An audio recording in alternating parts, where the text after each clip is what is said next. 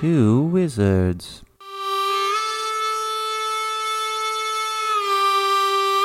Two wizards?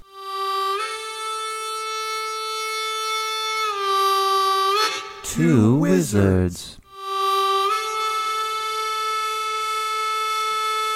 Two wizards. Hey, you don't have to put pants on if you don't want to, you know? But that but that's true. That is true. And and, and yet yeah, I do kind of feel like uh um, among the many this is going to be horrible. among the many changes that COVID has brought to us. Yeah, like I haven't been able I have been putting pants on for like the better part of a year and a half now. So when I don't have to, it's it like loses that just loses that charm. and you want to talk about first world problems. Between, between I've you and so- uh, weatherman or anchorman. Yeah, yeah. I've gotten so used to not wearing pants that when I don't have to wear pants, it's not even special anymore. I mean, I was in Hawaii for like two weeks, and I didn't Yeah. wear pants for two weeks, and then I came back here to this miserable cold ass place, and oh, I have to wear shoes and pants. Fuck that noise. Like, Yeah. yeah. Yeah, it's the worst. Well, and we did. We had, so uh, yeah, last weekend you'll recall I said the weather was beautiful, it was gorgeous. Had you know went outside and had some nice like patio dining. Uh, yeah, we got like three inches of snow uh, Friday night, and so yeah, it's just again, man, just I just want. Just, just make up your mind, like what we were talking about. Just make up your mind whether whatever it is you're gonna do, just do that. figured out. But anyway, you know what? We we are well, there is one constant. You know, weather can do what it will, but there but there is one constant, and that is the Two Wizards podcast, which is why we're here. We're doing it again. Doing it again. Uh, again. Still welcome- here, like welcome. almost 100 episodes in. Yeah. Oh oh baby. Knocking You- on that door. you door. better believe we're knock knock knock knocking on a hundred episodes. uh, and who is it that is doing the knocking? Well, I'm one of them, uh, and I'm Josh, and I'm a wizard. That was fantastic. Um, and I'm Mark, and I am a wizard. And yeah, we're here. We're back in our wizard's towers. And we have something kind of special for you guys tonight because we're two wizards and we like to be cyclical and theme things. And if you look back when we were two hobbits last year, we did this. And hey, we're going to do it this year too. That's right, Josh. We're reading some H.P. Lovecraft tonight. Cue that thunder. That's right, yeah, buddy. Cue that thunderclap. Um, because it has been, it has been a bit of a minute, hasn't it? It's been Since a while the Call of Cthulhu back in Yeah, August. since the Call of Cthulhu. Back in August. Jeez, man, time, time. Fly- well, and actually, it's funny enough too. Talk about cycles, talking about things like that. Um, yeah, that thing that did bring us out of being two hobbits uh, was this was this little scamp, was this little rapscallion uh, named Gershon, and so yeah, he did. He like brought us out of our two hobbits like fugue, uh, but then like vanished. Yeah. Then like we haven't we haven't seen him in, in forever, and and I think you know we were worried when we did our like mailbag episodes. Some of our listeners were worried about what happened to poor poor Gershon, but you know uh, he he actually he actually did um, get back in touch with me. Oh, did and he? this is also I think this is really special, and maybe it is also in uh, commemoration of um of, of, of yeah his his exploits, where he's been all this time. But he got us uh, a brand new uh, a leather bound copy of the Necronomicon Oh my god. Did he and really? I don't know where. Yeah, and I don't know where he got this because it was already a big deal when he showed up at our Wizard's Tower and and, and uh, handed this thing over to begin with. And you know, from my understanding, is um, yeah, the Necronomicons. I, I don't think it's in print anymore. Yeah, it's kind of mysterious. Yeah, they made they, it's a big fr- from the stories we've read. They make it a big deal to say like, look, there's only like seven of these, and they're all held up under lock and key at various research institutions. Um, so yeah, how he came across a brand new leather bound uh, uh, copy is is not for me to say. I don't want to look a gift horse in the mouth. Um, but but hey, you know now now we have we have two. We have two. We have we have the one that gifted us before. Um, and, and he came back and he came back and like I don't know, said uh, said that this is this is what he was working on. I don't know if he's getting into like press printing and binding and all that, but yeah, it was it was it was special. It was a very special present. Very, very nice. Thank you, Gershon. You Yeah, thanks, Gershon. I know this, and and and and, and uh, just as just as quickly and mysteriously as he as he came back into my life, uh, he vanished right again. So who knows? Who knows what sort of uh, misadventures he's on right now? oh, sweet, Jesus. sweet Gershon.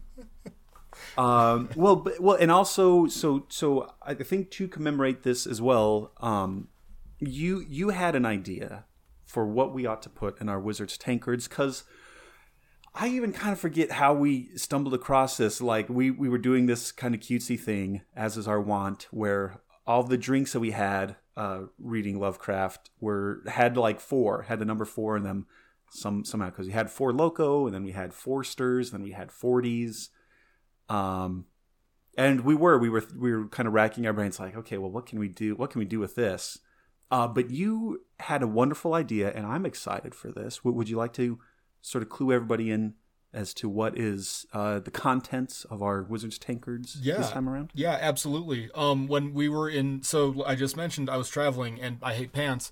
But when we came back to Colorado, or not, when we got back to the mainland, we stayed over in San Francisco for a couple nights, and it was at a weird, and I shit you not, it's like this weird, like, not quite waterfront, but very, very like waterfront-y vibe, um, super upscale seafood restaurant where I had my hmm. very first ever Negroni, and I was like, "We need to put these in our Wizards tankards," and you were like, "Oh hell yeah, we do," and then like this is our first kind of like I don't want to say real one, but like this is a special episode. Like we do a Lovecraft episode like twice a year, and that's it. So here we are. So we're making it special by drinking Negroni. But what what actually is in a Negroni? If if the listeners at home they're inspired, if they want to rush out to the store and grab um, the ingredients to, to, to join us, what what is it uh, uh, made of? So it is made of, if I can find that stupid recipe, uh, one ounce of gin, one ounce of sweet vermouth, one ounce of Campari, and a twist of, or slice of orange. So it's kind of like an old fashioned if you really messed up an old fashioned, I think. Yeah, right. Yeah, it's uh, yeah, or or, or maybe um, yeah, maybe a, a sort of a take on a martini because a martini is gin and vermouth, Yeah. kind of that part too. But but yes, but it's all equal parts. Um, and yeah, knowing what we have ahead, I went to my oh god, what is this? Uh, uh, twenty fluid ounce capacity mason jar, and so I I think I made myself like a like a quintuple uh, Negroni. I loaded this bad boy up. So yeah, I'm looking at like 15 fluid ounces of oh Lord. s- sweet Negroni that I'm taking my time. I'm taking my time through. I have some water next to me, but uh, but with that with that being said, um, here is on you, buddy. Cheers, good buddy. Oh man, the one in San Francisco is better. Uh oh, Oh wow. Oh wow, just no part of that is okay. uh oh. Oh, okay, but once it you- kind of breathes a bit, it's all right. When it lingers, Okay, well- well- okay. Did you get um, regular vermouth, or did you? Because uh, apparently it's supposed to be rosso, like red semi-sweet vermouth. Oh, I don't know about that. I just had sweet, so that's what I used. Oh, okay. Yeah. Well, then who knows? Maybe that's also part of it too. But yeah, mine's mine's doing okay. Yeah. What do you think? It's all right so far. Mine's pretty. And yeah, I got a big, big old orange slice to go with my big old Negroni. So I gotta ask, like, did you buy your Campari? Because I bought my first ever bottle of Campari, and that shit's like forty bucks. uh, I did. Uh, I kind of lucked out, and I found like a like a smaller bottle, so I, so I didn't have to Oh, okay. go to. I didn't have to make quite the same investment. Um, cause yeah, man, like it, maybe I am trying to remember um my lesson from when we did the Taylor. Like, okay, I don't need to buy, yeah, like a liter of creme de menthe or whatever. Like, I can I can try to I can try to get smaller things so that they'll also keep them in my liquor cabinet, but then just yeah, don't feel bad that this thing's like sitting here the whole like like two years later. Oh yeah, I had that stuff. Yeah. Although uh, uh, the Mrs. Wizard and, and I, we we've tried to like do better things, like, uh, oh hey, when we're making hot chocolate, here's a little splash of creme de menthe, and, and try to you know whittle away at it a little bit Yeah, by little bit. yeah, yeah. But, um, May, And maybe nibble, nibble at it, Josh. yeah, right. Yeah, nibble and you know, kind of get up and scurry to the kitchen and then scurry back and That's stupid. That was a God, I bad love it. segue. I'm sorry. No, I That's love it. I love it. Okay, but we are we are here. We're committed. We're reading some Lovecraft, and I think we're going to start off with one that again our astute listeners um, can probably pick up on why we were saying nibble and skirt. oh, I love it. But our first story that we're going to read tonight is The rats in the walls. The Rats in the Walls by H.P. Lovecraft. And th- I think we'll do our kind of typical thing. Um, we'll trade off a paragraph or a couple paragraphs, something like that. And I know when we were doing uh, the Call of Cthulhu, that was broken up into multiple parts. And so we'd kind of stop after each part and, you know, kind of riff or talk about something that resonated with us. Um, uh, it doesn't look like the Rats in the Walls is also um, split up that way, but who knows? You know, maybe we'll just something really jumps out at us. We'll kind of take a take a time out and Yeah, yeah, yeah. yeah, Take a beat and talk about it, and oh boy, I'm already. I swear, I'm taking it slow. I know I made a gigantic Negroni, I'm taking it slow, but already I'm like, oh baby. okay, so here you go. Uh, I guess I guess with that note, maybe maybe uh, I might take the honors. take her away, buddy. Okay, so The Rats in the Walls by H.P. Lovecraft.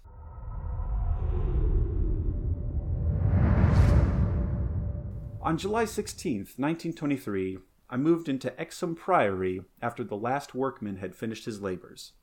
The restoration had been a stupendous task, for little had remained of the deserted pile but a shell like ruin. Yet because it had been the seat of my ancestors, I left no expense deter me. The place had not been inhabited since the reign of James the First, when a tragedy of intensely hideous, though largely unexplained, nature had struck down the master, five of his children, and several servants, and driven forth under a cloud of suspicion and terror the third son, my lineal progenitor, and the only survivor of the abhorred line. With this sole heir denounced as a murderer, the estate had reverted to the crown, nor had the accused man made any attempt to expulcate himself or regain his property.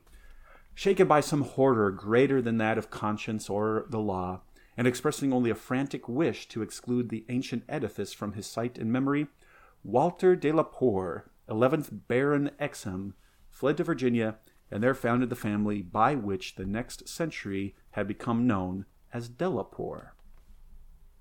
Exham Priory had remained un- untenanted, though la- later allotted to the estates of the Norris family, and much studied because of its peculiarly composite architecture. An architecture involving Gothic towers resting on Saxon or Romanesque substructure, whose foundation in turn was still earlier in order of the blend of orders, Roman or even Druidic or native Cymric, if legend speaks truly.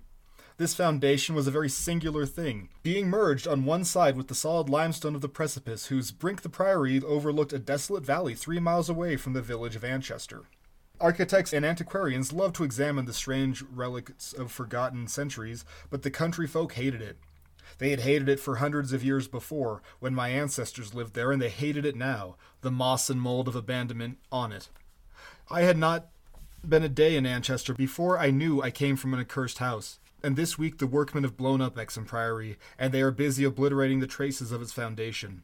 The bare statistics of my ancestry I had always known, together with the fact that my American forebearer, my first American forebearer, had come to the colonies under a strange cloud. Of detail, tales, however, I had been ho- kept wholly ignorant, though the policy of reticence was always maintained by the Delapores.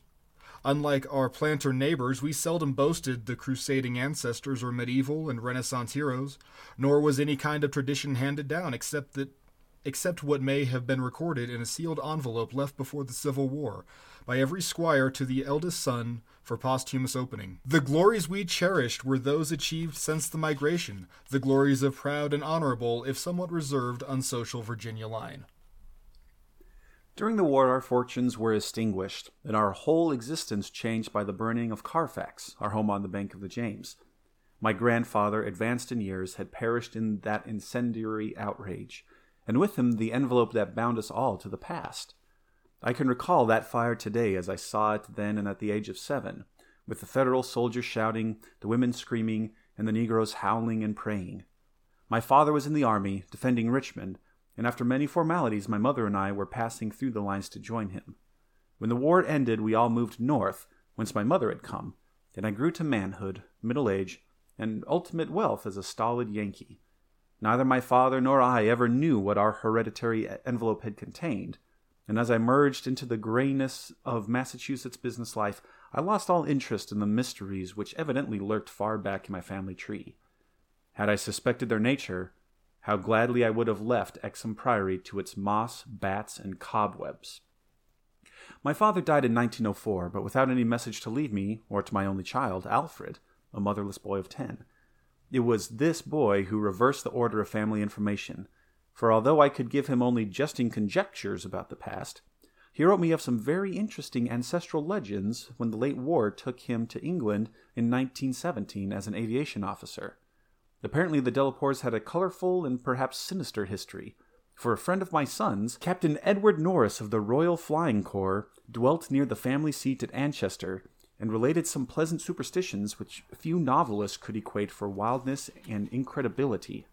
Norris himself, of course, did not take them seriously, but they amused my son and made good material for his letters to me. It was this legendry which definitely turned my attention to the transatlantic heritage, and made me resolve to purchase and restore the family seat which Norris showed to Alfred in its picturesque desertion, and offered to get for him at a surprisingly reasonable figure, since his own uncle was the present owner. I bought Exham Priory in 1918, but was almost immediately distracted from my plans of restoration by the return of my son as a maimed invalid. During the two years that he lived, I thought of nothing but his care, having even placed my business under the direction of my partners.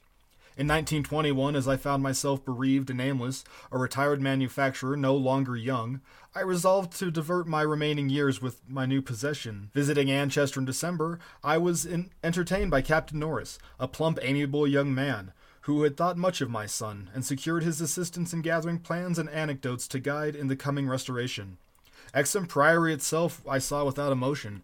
A jumble of tottering medieval ruins covered it with lichens and honeycombed with rooks' nests, perched precariously upon a precipice, and denuded of floors and other interior features, save stone walls of the separate towers.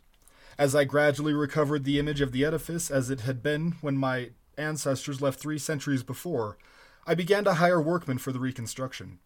In every case, I was forced to go outside the immediate locality for the Anchester villagers had an almost unbelievable fear and hatred of the place. This sentiment was so great, and it sometimes communicated to the outside laborers, causing numerous desertions, whilst its scope appeared to incline both the, the priory and its ancient family. My son had told me that he was somewhat avoided during his visits because he was a Delapore, and now I found myself subtly ostracized for a like reason until I convinced the peasants how little I knew of my heritage. Even then, they sullenly disliked me, so that I had to collect most of the village traditions through the mediation of Norris. What the people could not forgive, perhaps, was that I had come to restore a symbol so abhorrent to them. For, rationally or not, they viewed Exham Priory as nothing less than a haunt of fiends and werewolves. Piecing together the tales which Norris collected for me, and supplementing them with the accounts of several savants who had studied the ruins, I deduced that Exham Priory stood on the site of a prehistoric temple, a druidical or anti druidical thing, which must have been contemporary with Stonehenge. That indescribable rites had been celebrated there, few doubted, and there was unpleasant tales of the transference of these rites into the Sibylline worship which the Romans had introduced. Inscriptions still visible in the subcellar bore such unmistakable letters as Div, Ops, Magna, Mat sign of the Magna Mater, whose dark worship was once vainly forbidden to Roman citizens. Anchester had been the camp of the Third Augustan Legion, as had many remains attest, and it was said that the Temple of Cybele uh, was splendid and uh, thronged with worshippers who performed nameless ceremonies at the bidding of a Phrygian priest. Tales added that the fall of the old religion did not end the orgies at the temple, but that the priests lived on in the new faith without real change. Likewise, it was said that the rites did not vanish with the Roman power, and that certain among the Saxons added to what remained of the temple, and gave it the essential outline it subsequently preserved, making it the center of a cult feared through half the Heptarchy. About 1000 AD, the place is mentioned in a chronicle as being a substantial stone priory housing a strange and powerful monastic order and surrounded by extensive gardens which needed no walls to exclude a frightened populace. It was never destroyed by the Danes, though after the Norman conquest it must have declined tremendously, since there was no impediment when Henry III granted the site to my ancestor, Gilbert de la Poer, first Baron Exham, in 1261. Of my family before this date, there is no evil report, but something strange must have happened then. In one chronicle, there is a reference to a de la Poer as cursed of God in 1307, whilst village legendary had nothing but evil and, fan- and frantic fear to tell of the castle that went up on its foundations of the old temple and priory. The fireside tales were of the most grisly descriptions, all the ghastlier because of the frightened reticence and cloudy evasiveness. They represented my ancestors as a race of hereditary demons, beside whom Gilles de Rais and the Marquis de Sade would seem the Veris Tyro, and the hinted whispering and hinted whisperingly at the re- their responsibility for the occasional disappearances of villagers through several generations. The worst characters, apparently, were the barons and their direct heirs. At least, most was whispered about these. If of healthier inclinations, it was said, an heir would early and mysteriously die to make way for another more typical scion. There seemed to be an inner cult in the family, presided over by the head of the house, and sometimes closed except to a few members. Temperament, rather than ancestry, was evidently the basis for this cult, for it was entered by several who married into the family. Lady Margaret Trevor from Cornwall, wife of Godfrey, the second son of the fifth Baron, became a favorite bane of children all over the countryside. And the demon heroine, of particularly horrible old ballad not yet extinct near the Welsh border. Preserved in Ballardry, too, though not illustrating the same point, is the hideous tale of Mary de la Poer, who shortly after her marriage to the Earl of Shrewsfield was killed by him and his mother, both of the slayers being absolved and blessed by the priest to whom they confessed what they had dared not repeat to the world. These myths and ballads, typical as they were of crude superstition, repelled me greatly. Their persistence and their application to so long a line of my ancestors were especially annoying, whilst the imputations of the monstrous habits proved unpleasantly reminiscent of the one scandal of my immediate forebears, in the case of my cousin, Randolph de of Carfax, who went among the Negroes and became a voodoo priest after he returned from the Mexican War. So uh, okay, what if we what if we just kind of like catch catch our breaths here a little bit, Yeah, let's take it. Let's And take not- a beat. Yeah, and not just because these Negronis are also doing stronger Doing than we weird- anticipated. Yeah doing some weird ancestral magic here. Okay, so basically, yeah, our narrator is moving back to the old family haunt, um, Exham Priory, Which has been abandoned yeah, which has been because of abandoned some for, for some evil that's befallen it. Something weird. I would absolutely do something like that if there was like, oh yeah, here's an abandoned well, and and a priory is yeah something like a like a monastery, an abbey, a church. It's like an old kind of small, really really religious building. And I and I would I would in a heartbeat pack up all my stuff and say, all right, Mrs. Wizard, all right, Monroe and Tompkins and Quincy, pack your bags. We're going to. we're, we're, this is where we're living now.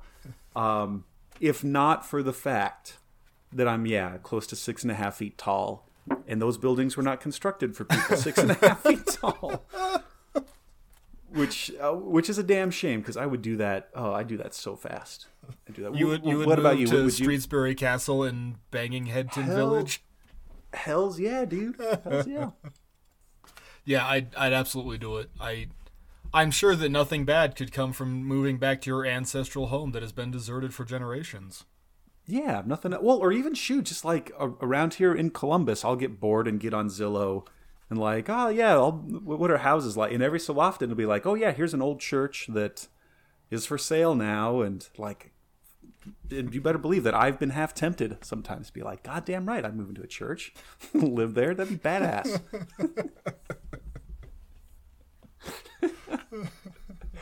but maybe not this. Maybe not Exham Priory. Maybe not. I mean, okay, so picking up, picking, Picking up. up.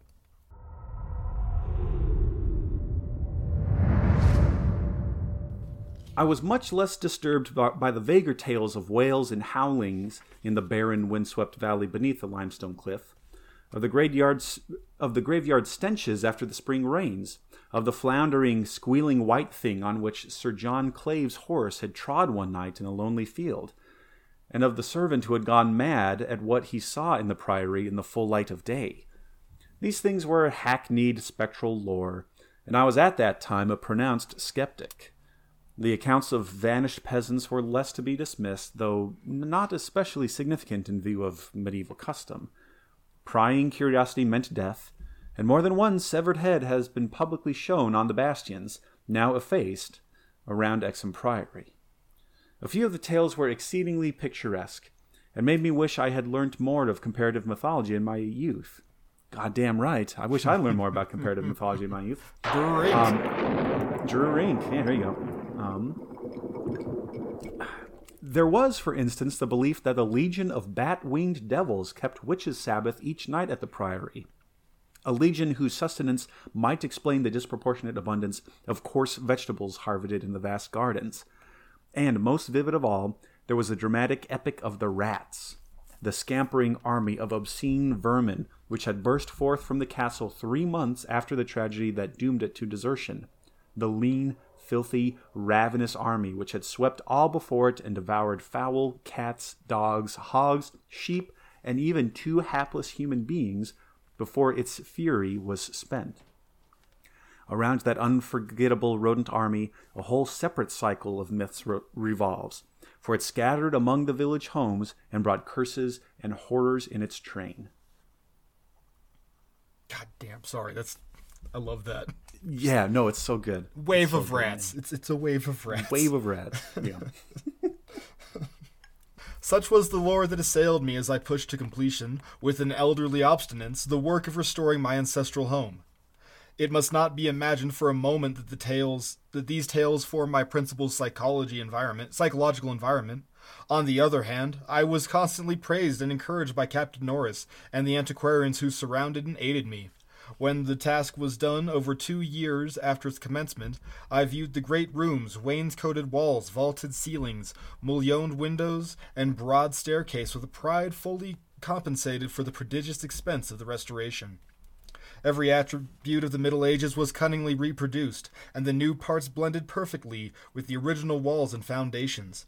The seat of my fathers was complete, and I looked forward to redeeming at last the local fame of the line which ended in me. I would reside here permanently, and prove that the De La Poer, for I had adopted the original spelling of my name, need not be a fiend. My comfort was perhaps augmented by the fact that, although Exham was medievally fitted, its interior was in truth wholly new and free from the old vermin and ghosts alike. As I have said, I moved in on July 16, 1923. My household consisted of seven servants and nine cats, of which the latter species I am particularly fond, So, listeners, I, I may have to interject a little bit here. As as Mark and I, we've we've read some Lovecraft before, and we've we've sort of like hinted and alluded to this before, and here we are, smack in the face. Uh, yes, the name of this cat is uh, real which is- problematic.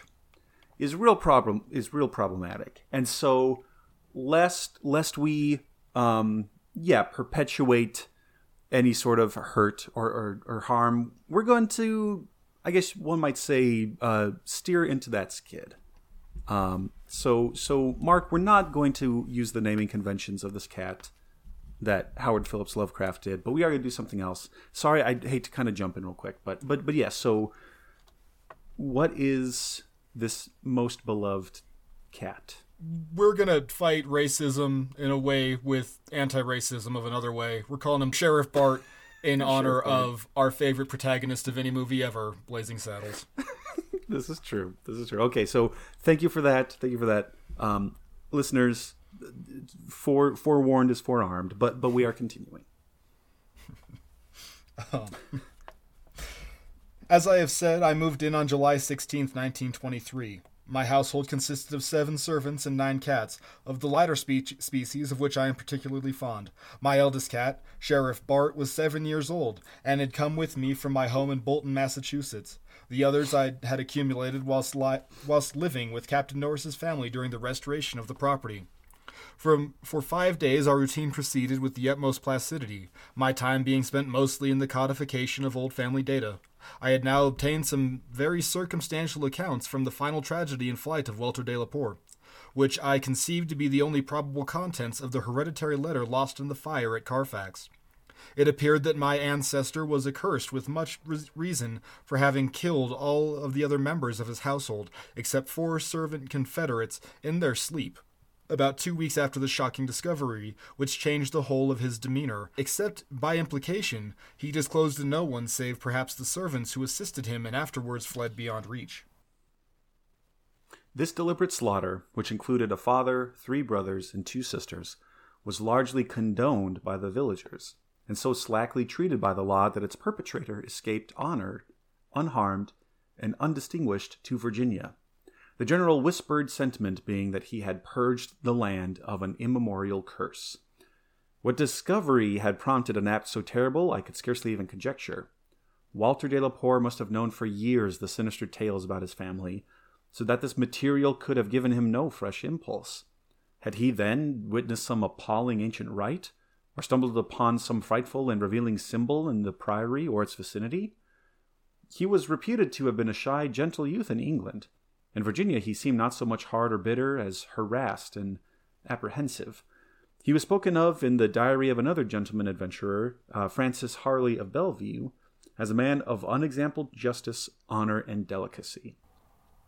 On July 22nd occurred the first incident which, though lightly dismissed at the time, takes on a preternatural significance in relation to later events. It was so simple as to be almost negligible, and could not possibly have been noticed under the circumstances. For it must be recalled that since I was in a building practically fresh and was new except for the walls, was surrounded by a well balanced staff of servitors, apprehension would have been absurd despite the locality. What I afterward remembered is merely this that my old black cat, whose moods I know so well, was undoubtedly alert and anxious to an extent wholly out of keeping with his natural character. He roved from room to room, restless and disturbed, and sniffed constantly about the walls which formed part of the old Gothic structure. I realize how trite this sounds, like the inevitable dog in the ghost story, which always growls before his master sees the sheeted figure, yet I cannot consistently suppress it. The following day, a servant complained of relentless of restlessness among all the cats in the house. He came to me in my study, a lofty west room on the second story, groined arches, black oak paneling, and triple Gothic windows overlooking the limestone cliff and desolate valley. And even as he spoke, I saw the jetty form of Sheriff Bart creeping along the west wall and scratching at the new panels which overlaid the ancient stone. I, I love calling him Sheriff Bart. I love makes calling me him happy. Sheriff Bart. Um, I told the man there that there must be some singular singular odor or, or emanation from the old stonework, imperceptible to human senses, but affecting the delicate organs of cats even through the new woodwork. This I truly believed, and with the fel- and when the fellow suggested the presence of mice or rats, I mentioned that there had been no rats there for three hundred years, and even the field mice of the surrounding country could hardly be found in these high walls, where they had never been known to stray. That afternoon I called Captain Norris, and he assured me that it was quite incredible for field mice to infest the priory in such sudden and unprecedented fashion. That night, dispensing as usual with a valet, I retired in the West Tower chamber, which I had chosen as my own, reached from my study by a stone staircase and short gallery, the former partly ancient, latter entirely restored. This room was circular, very high, and without wainscoting, being hung with arras which I had myself chosen in London. Seeing that Sheriff Bart was with me, I shut the Gothic door and retired by the light of the electric bulbs which so cleverly counterfeited candles. Finally, switching off the light and sinking onto the carved and canopied four-poster, four-poster, the, with the venerable cat in his accustomed place across my feet. I had not drawn the curtains, but gazed out to the narrow north window which I faced. There was a suspicion of aurora in the sky, and the delicate traceries of the window were pleasantly silhouetted.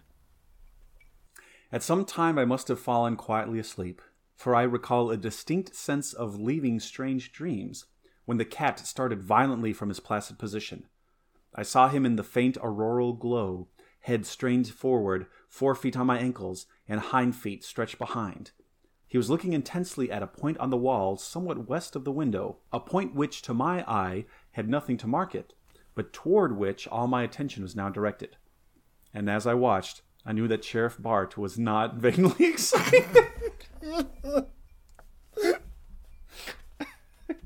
Excuse me while I whip this out.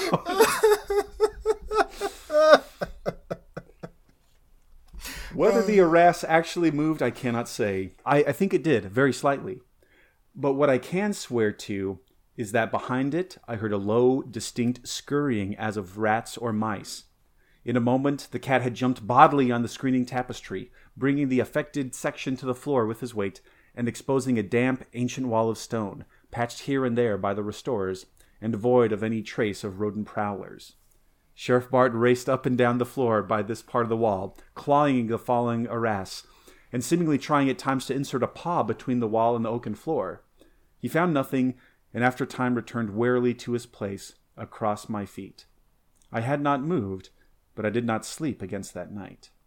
In the morning, I questioned all the servants and found that none of them had noticed anything unusual, save that the cook remembered the actions of a cat which had rested on her window sill.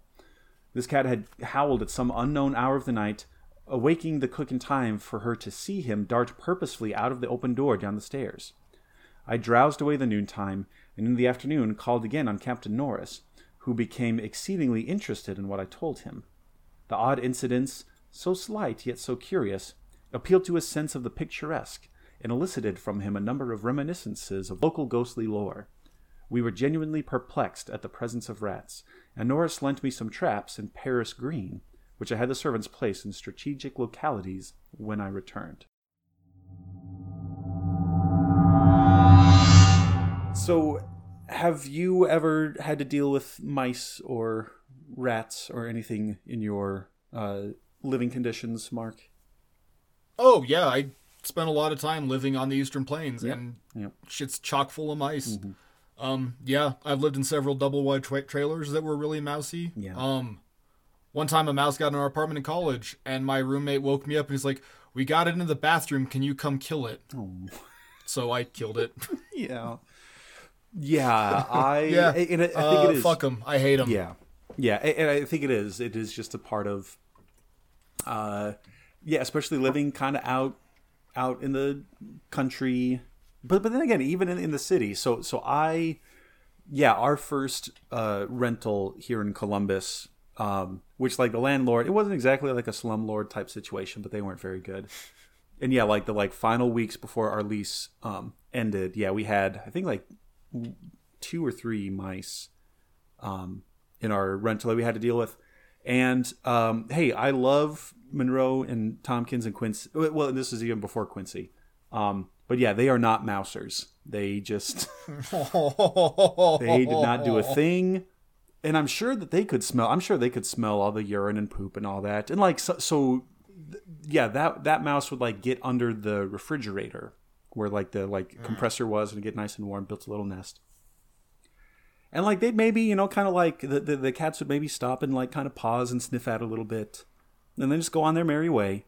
So yeah, they were not definitely not mousers, and uh yeah, starting to see like droppings everywhere and all that. So we called the landlord, be like, "Hey, dude, this is what's going on." He's like, "Okay, well, uh, I'll bring some traps, I guess." And so he was kind of useless. Uh, so yeah, then it was. It was what it actually. I think it was. I think it was over a spring break. Now that I think about it, where the Mrs. Wizard and I did righteous battle against this tiny mouse. And she is horrified. She had when, when she was growing up again, living out in the country, dealing with mice. She had a mouse run over her like bare feet when she was like, Oh, yeah. was, I don't know, like grade school, something like that. And she f- flipped out and was trying to convince her family, "Hey, I had this mice run over my feet," and they all like disbelieved her. They're like, "Oh, whatever, you're just." so, so she definitely has some hangups with mice. I don't like them either. I, I wish we had like indoor cameras, like chasing this thing a- around our little apartment. Uh, I got a broom and like, like uh, hockey slap shotted the son of a bitch out the open door. um, and it kind of stunned him. It kind of stunned him, and, and I, and it like I, I, feel like I should feel bad about this, but I don't really. Um, so outside we had our like snow shovel, and I just got Yeah. snow shovel and boop, just uh, Popped him. Yeah, popped him with that, and that was the end of that mouse. And then of course, like, dear sweet Mrs. Wizard is so freaked out and like, get this out of here! I hate this thing! I hate mice! I hate it!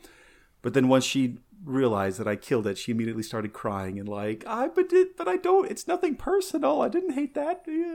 It's like I I know, baby. I know it's stressful. It's stressful, and and I think that's what the story's getting at. Like you want to talk about humans uh, evolving and having these like deep cultural memories. We we hate mice. Fuck mice. Uh, it's unsettling. You hate them. Get them out of here. Um, so so yes, I I I can relate to having, with, except for like Sheriff Bart here is actually like doing his job and trying to like chase after he these is. mouse, these mice or whatever. Not the case with our three knuckleheads.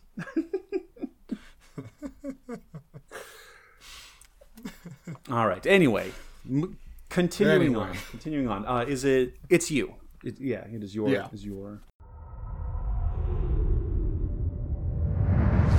I retired early, being very sleepy, but was harassed by dreams of the most horrible sort. I seemed to be looking down from an, from an immense height upon a twilit grotto, knee deep with filth, where a white bearded demon swineherd drove about with his staff a flock of fungus flabby beasts, whose appearance filled me with unutterable loathing. Then, as the swineherd paused and nodded over his task, a mighty swarm of rats rained down on the stinking abyss and devoured the beast and man alike. From this terrific vision, I was awakened by the motions of Sheriff Bart, who had been sleeping, sleeping as usual across my feet. This time I did not have to question the source of the snarls and hisses, or of the fear which made him sink his claws into my ankle, unconscious of their effort, for on every side of the chamber and the walls were alive with a nauseous sound, the verminous slithering of ravenous gigantic rats. There was now no aurora to show the state of the arras, and the fallen section which had been replaced, but I was not too frightened to switch on the light. As the bulbs leapt to radiance, I saw the hideous shaking all over the tapestry, causing a somewhat peculiar design to execute a singular dance of death. The motion disappeared almost at once, and sound with it. Springing out of bed, I poked the arras with the long handle of a warming pan that rested on the patched stone wall. And even the cat had lost his sense of realization of abnormal presences. When I examined the circular trap that had been placed in the room, I found all the openings sprung, though no trace remained of what had been caught and had escaped. Further sleep was out of the question, so lighting a candle, I opened the door and went out in the gallery toward the stairs to my study, Sheriff Bart following at my heels. Before we had reached the stone steps, however, my cat darted ahead of me and vanished down the ancient flight. As I descended the stairs myself, I became suddenly aware of sounds in the great room below, sounds of a nature which could not be mistaken. The oak paneled walls were alive with rats, scampering and milling, whilst Sheriff Bart was racing about with the fury of a baffled hunter. Reaching the bottom, I switched on the light, which did not this time cause the noise to subside. The rats continued their riot, stampeding with such force and distinctness that I could finally assign to their motions a definite direction. These creatures, in numbers apparently inexhaustible, were engaged in one stupendous migration from inconceivable heights to some depth conceivably or inconceivably below. I now heard steps in the corridor, and in another moment two servants pushed open the massive door. They were searching the house for some unknown source of disturbance which had thrown all the cats into a snarling panic and caused them to plunge precipitately down several flights of stairs and squat, yowling before the closed door to the subcellar. I asked them if they had heard the rats, but they replied in the negative.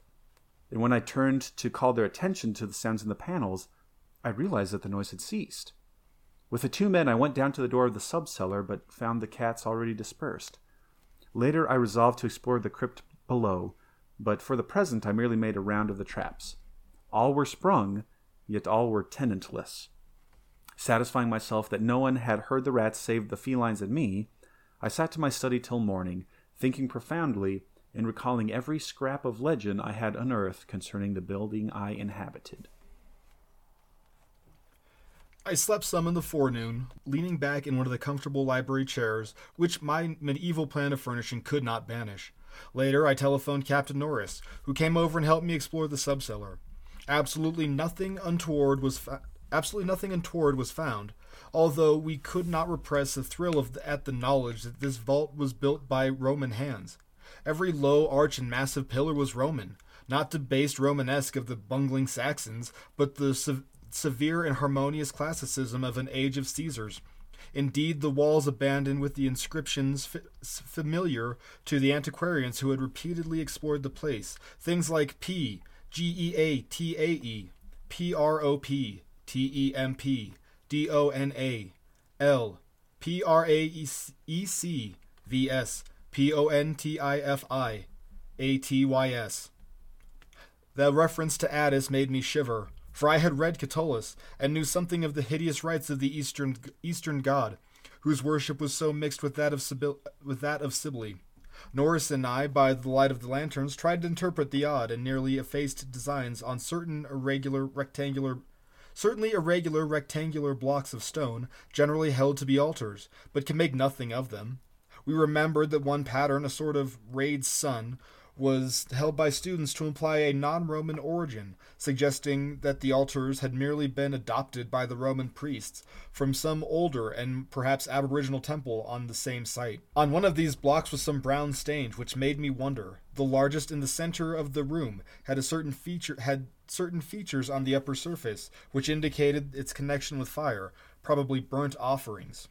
Such were the sights in the crypt before whose door the cats howled, and where Norris and I now determined to pass the night. Couches were brought down by the servants, who were told not to mind any nocturnal actions of the cats, and Sheriff Bart was admitted as much for help as for companionship. We decided to keep the great oak door, a modern replica with slits for ventilation, tightly closed. And when this attended to, we retired with lanterns to the still still burning to await whatever might occur. The vault was very deep in the foundations of the priory, and undoubtedly far down on the face of a beetling limestone cliff overlooking the waste valley. That it had been the goal of the scuffling and unexplainable rats I could not doubt, though why I could not tell. As we lay there expectantly, I found my vigil occasionally mixed with half formed dreams from which the uneasy motions of the cat across my feet would rouse me. These dreams were not wholesome, but horribly like the one I had the night before. I saw again the twilight grotto, and the swineherd with his unmentionable fungus beast swallowing in filth. And as I looked at these things, they seemed nearer and more distinct, so distinct that I could almost observe their features. Then I did observe the flabby features of one of them, and awaked with such a scream that Sheriff Bart started up, while Captain Norris, who had not slept, laughed considerably. Norris might have laughed more, or perhaps less, had he known what it was that made me scream. But I did not remember myself until later. Ultimate horror often paralyzes memory in a merciful way. Norris waked me when the phenomena began. Out of the same frightful dream, I was called by his gentle shaking and his urging to listen to the cats. Indeed, there was much to listen to, for beyond the closed door at the head of these stone steps was a veritable nightmare of feline yelling and clawing, while Sheriff Bart, unmindful of his kindred outside, was running excitedly around the bare stone walls, in which I heard the same babble of scurrying rats that had troubled me the night before. An acute terror now rose within me, for here were anomalies which nothing normal could well explain. These rats, if not the creatures of a madness which I shared with the cats alone, must be burrowing and sliding in Roman walls I had thought to be of solid limestone blocks, unless the perhaps the action of water through more than seventeen centuries had eaten winding tunnels which rodent bodies had worn clear and ample. But even so, the spectral horror was no less, for if these were living vermin, why did not Norris hear their disgusting commotion? Why did he urge me to watch Sheriff Bart and listen to the cats outside? Why did he guess wildly and vaguely at what might have aroused them? By the time I had managed to tell him, as rationally as I could, what I thought I was hearing, my ears gave me the last fading impression of the scurrying, which had retired still down, which had retreated still downward, far underneath the deepest of the subcellars, till it seemed as if the whole cliff below were riddled with questing rats. Norris was not as skeptical as I had anticipated, but instead seemed profoundly moved. He motioned me to notice the cats at the door had ceased their clamor, as if giving up the rats for lost, while Sheriff Bart burst a renewed relentlessness and was clawing frantically at the bottom of a large stone altar in the center of the room, which was nearer Norris's couch than mine. My fear of the unknown was at this point very great. Something astounding had occurred, and I saw that Captain Norris, a younger, stouter, and presumably more naturally materialistic man, was affected fully as much as myself perhaps because of his lifelong and intimate familiarity with local legends. We could for the moment do nothing but watch the old black cat as he pawed, with, dis- with decreasing fervor, at the base of the altar, occasionally looking up and mewing at me in that pervasive manner with which he used when he wished for me to perform some favor for him. Norris now took a lantern close to the altar and examined the place where Sheriff Bart was pawing silently kneeling and scraping away the lichens of centuries which joined the massive pre Roman block to the tessellated floor. He did not find anything, and was about to abandon his effort when I noticed a trivial circumstance which made me shudder, even though it implied nothing more than I had already imagined. I told him of it, and we both looked at its almost imperceptible manifestation with the fixedness of fascinated discovery and acknowledgement. It was only this that the flame of the lantern set down near the altar was slightly but certainly flickering from a draught of air which it had not before received, and which came indubitably from the crevice between the floor and altar where Norris was scraping away the lichens. We spent the rest of the night in the brilliantly lighted study, nervously discussing what we should do next. The discovery that some vault deeper than the deepest known masonry of the Romans underlay this accursed pile, some vault unsuspected by the curious antiquarians of three centuries, would have been sufficient to excite us without any background of the sinister. As it was, the fascination became twofold, and we paused in doubt whether to abandon our search and quit the priory forever in superstitious caution, or to gratify our sense of adventure and brave whatever horrors might await us in the unknown depths. By morning, we had compromised, and decided to go to London to gather a group of archaeologists and scientific men fit to cope with the mystery. It should be mentioned that before leaving the subcellar, we had vainly tried to move the central altar, which we now recognized as the gate to a, to a new pit of nameless fear. What secret would open the gate? Wiser men than we would have to find. During many days in London, Captain Norris and I presented our facts, conjectures, and legendary anecdotes to five eminent authorities, all men who could have who could be trusted to respect any family disclosures of future future explorations might develop. We found most of them disposed to scoff, but instead intensely interested and sincerely sympathetic. It is hardly necessary to name them all, but I may say that they included Sir Walter Brinton, whose ex- excavations in the Troad excited most of the world in their day. As we all took the train for Anchester, I felt myself poised on the brink of frightful revelations a sensation symbolized by the air of mourning among many Americans at what was the, the unexpected death of the president on their side of the world. On the evening of August 7th, when we, we reached Exham Priory, where several sev- where the servants assured me that nothing unusual had occurred. The cats, even old Sheriff Bart, had been perfectly placid, and not a trap in the house had been sprung. We were to begin exploring the following day, which I assigned well appointed rooms to my guests. I myself retired in my own tower chamber with Sheriff Bart across my feet. Sleep came quickly, but hideous dreams assailed me. There was a vision of a Roman feast like that of Trimalchio, with a horror in a covered with a horror in a covered platter. Then came the damnable recurrent thing this, about the swineherd and his filthy dro- drove in the twilit grotto. Yet when I awoke in full daylight with the normal sounds of in the house below, the rats, living or spectral, had not troubled me, and Sheriff Bart was still quietly asleep. On going down, I found that the same tranquillity had prevailed elsewhere, a condition which one of the assembled servants, a fellow named Thornton, devoted to the psychic, rather absurdly laid the fact that I had now been shown the thing which certain forces had wished to show me. All was now ready, and at 11 a.m., our entire group of seven men, bearing powerful electric searchlights and implements of excavation, went down to the subcellar and bolted the door behind us. Sheriff Bart was with us, for the investigators found no occasion to despise his excitability, and were indeed anxious that he be present in case of obscure rodent manifestations. We noted the Roman inscriptions and unknown altar designs only briefly, for three of the savants had already seen them, and all knew their, their characteristics. Prime attention was paid to the momentous central altar, and within an hour Sir William Brinton had caused it to tilt backward, balanced by some unknown species of counterweight. There now lay revealed such a horror as would have overwhelmed us had we not been prepared.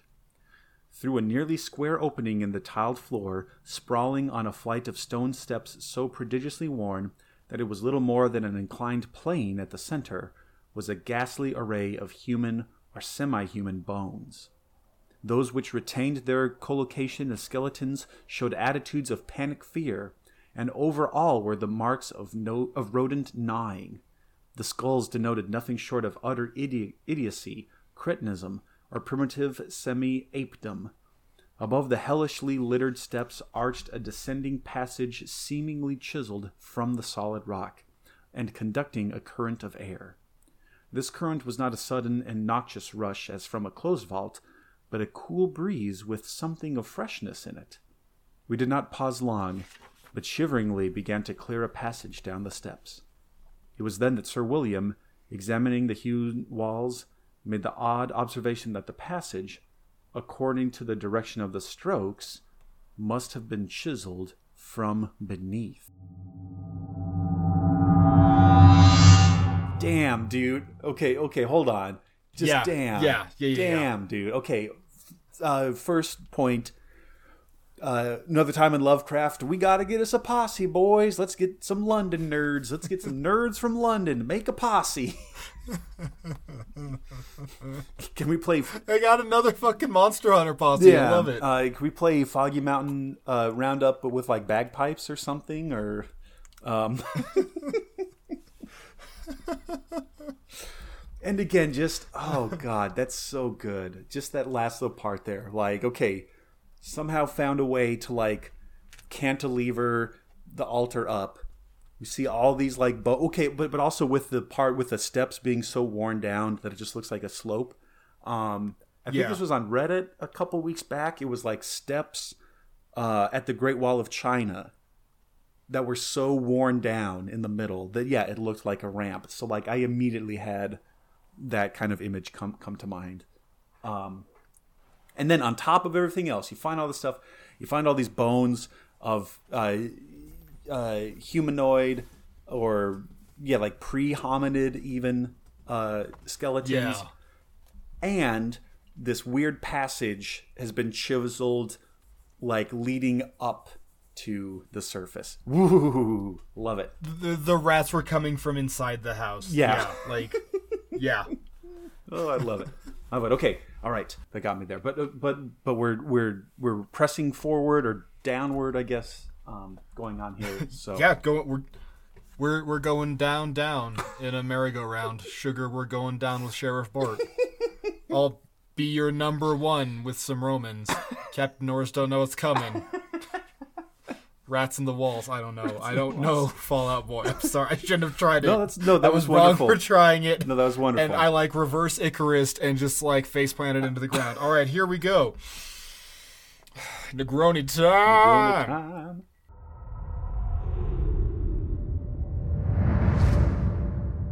I must be very deliberate now and choose my words. After plowing down a few steps amidst the gnaw bones, we saw that there was a light ahead. Not any mystic phosphorescence, but a filtered daylight, which could not have come except from from unknown fissures in the cliff over that overlooked the waste valley. That such fissures had escaped notice from the outside was hardly remarkable, for not only is this valley wholly uninhabited, but the cliff is so high and beetling that only an aeronaut could study its face in detail. A few more steps and our breaths were literally snatched from us by what we beheld. So literally that Thornton, a psychic investigator, actually fainted in the arms of the dazed man who stood behind him. Norris's plump face, utterly white and flabby, simply cried out inarticulately, whilst I think that I what I did was gasp or hiss or cover my eyes. The man be- behind me, the only known of the party older than I, croaked the hackneyed "My God!" in the most cracked voice I ever heard. Of seven cultivated men, only Sir William Brinton retained his composure. A thing that more to his credit because he led the party and must have seen the thing first. It was a twilight grotto of enormous height, stretching farther away than the eye could see, a subterraneous world of limitless mystery and horrible suggestion. There were buildings and other architectural remains. In one terrified glance, I saw a weird pattern of tumuli, a savage circle of monoliths, a low domed Roman ruin, ruin, a sprawling Saxon pile, an early English edifice of wood. But all of these were dwarfed by the ghoulish spectacle presented by the general surface of the ground. For yards for yards about the steps extended an insane tangle of human bones, or bones at least of humans as those on the steps. Like a foamy sea they stretched, some fallen, but others wholly or not partly articulated as skeletons. These latter in, invariably in postures of demonic frenzy, either fighting off some menace or clutching other forms with cannibal intent. When Dr. Trask, the anthropologist, stooped to classify the skulls, he found a degraded mixture which utterly baffled him. They were mostly lower than the Piltdown man in the scale of evolution, but in every case definitely human. Many were of higher grade, and uh, very few were the skulls of supremely and sensitively developed types. All the bones were gnawed, mostly by rats, but somewhat by others of the half human drove. Mixed with them were many tiny bones of rat, fallen members of the lethal army which closed the epic which closed the ancient ancient epic. I wonder that any man among us lived and kept his sanity through that hideous day of discovery.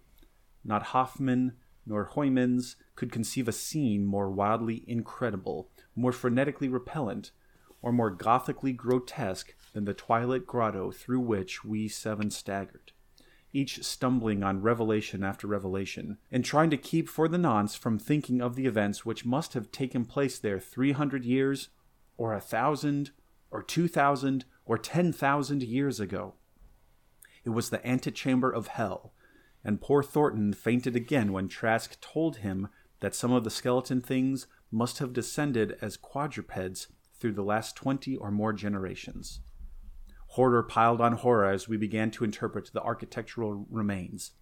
The, quadru- the quadruped things, with their occasional recruits from the biped class, have been kept in stone pens, out of which they must have broken in their last delirium of hunger or rat fear. God, that's a great compound word, rat fear. Yeah, it is rat fear. Holy shit. Drink for rat Drink fear. Drink for rat fear. There had been great herds of them, evidently fattened on the coarse vegetables whose remains could be found as a sort of poisonous ensilage at the bottom of huge stone bins older than Rome. I knew now why my ancestors had had such excessive gardens.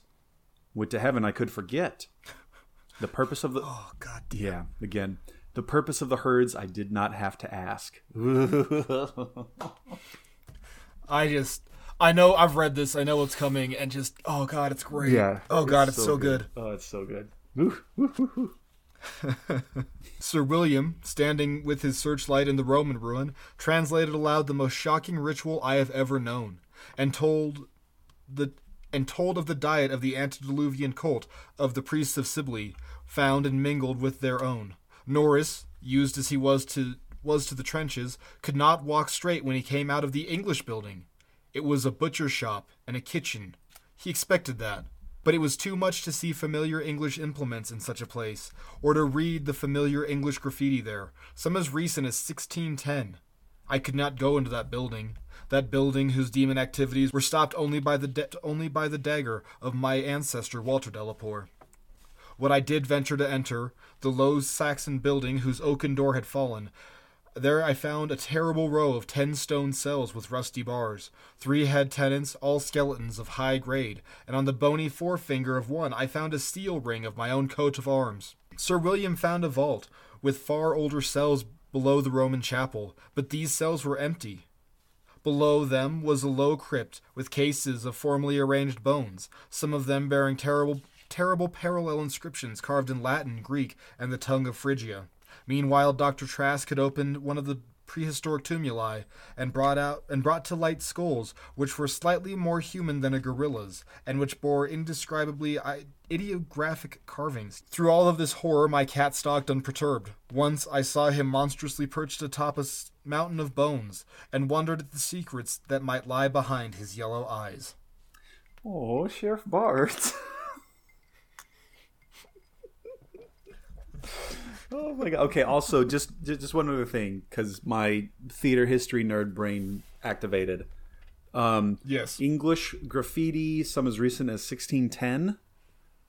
Mm-hmm. Uh, that's the date we have for William Shakespeare's uh, play The Tempest. Jesus Christ. So that's wild. That's wild. That's cool. I I, was like- love that idea that like the world's being cool and Shakespeare's doing the Tempest, Yep. and these motherfuckers are eating humans. Okay, sorry. Yeah, okay, here we go. Um, having grasped to some slight degree the frightful revelations of this twilight area, an area so hideously foreshadowed by my recurrent dream, we turn to that apparently boundless depth of midnight cavern where no ray of light from the cliff from the cliff could penetrate. We shall never know what sightless Stygian worlds yawn beyond the little distance we went, for it was decided that such secrets are not good for mankind. Oh man, drink for that one too. Drink. There was plenty to engross us close at hand, for we had not gone far before the searchlights showed that accursed infinity of pits in which the rats had feasted, and whose sudden lack of replenishment had driven the ravenous rodent army first to turn on the living herds of starving things, and then to burst forth from the priory in that historic orgy of devastation which the peasants will never forget.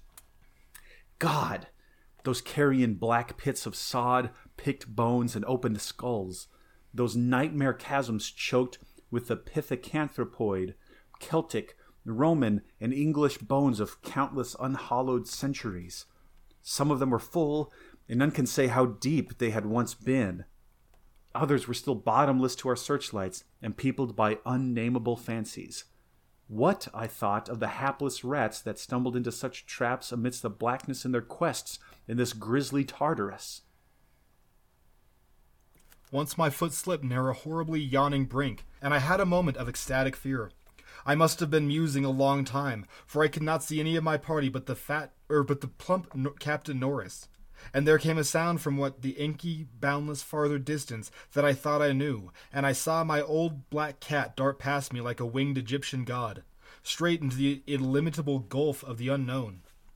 But I was not far behind, for there was no doubt after another second.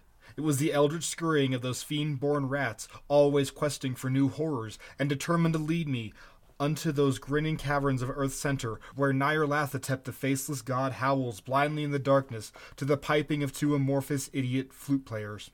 My searchlight expired, but still I ran. I heard voices and yowls and echoes, but above all the gently rose that impietous, insidious scurrying, gently rising, rising as a stiff, bloated corpse gently rising above the oily river that flows underneath an endless onyx bridges to the black, putrid sea.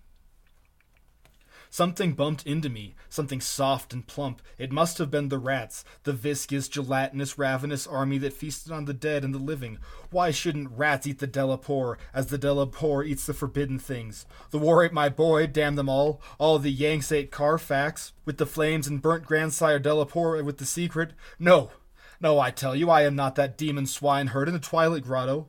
It was not Edward Norris's face on that flabby fungus thing. Who says I am a Delapore? He lived, but my boy died. Shall Norris hold the lands of a Delapore? It's voodoo, I tell you. The spot that spotted snake. Curse you, Thornton. I'll teach you to faint to what my family do. Splud, thou stinkard. I'll learn ye how to gust. Wold ye swanky, me filky ways. Magna mater, magna mater. Atys. Dia ad am god ad am dom, agus bas dumart ort, danas dolors ort, agus lase, ungai, ungai, rrrl.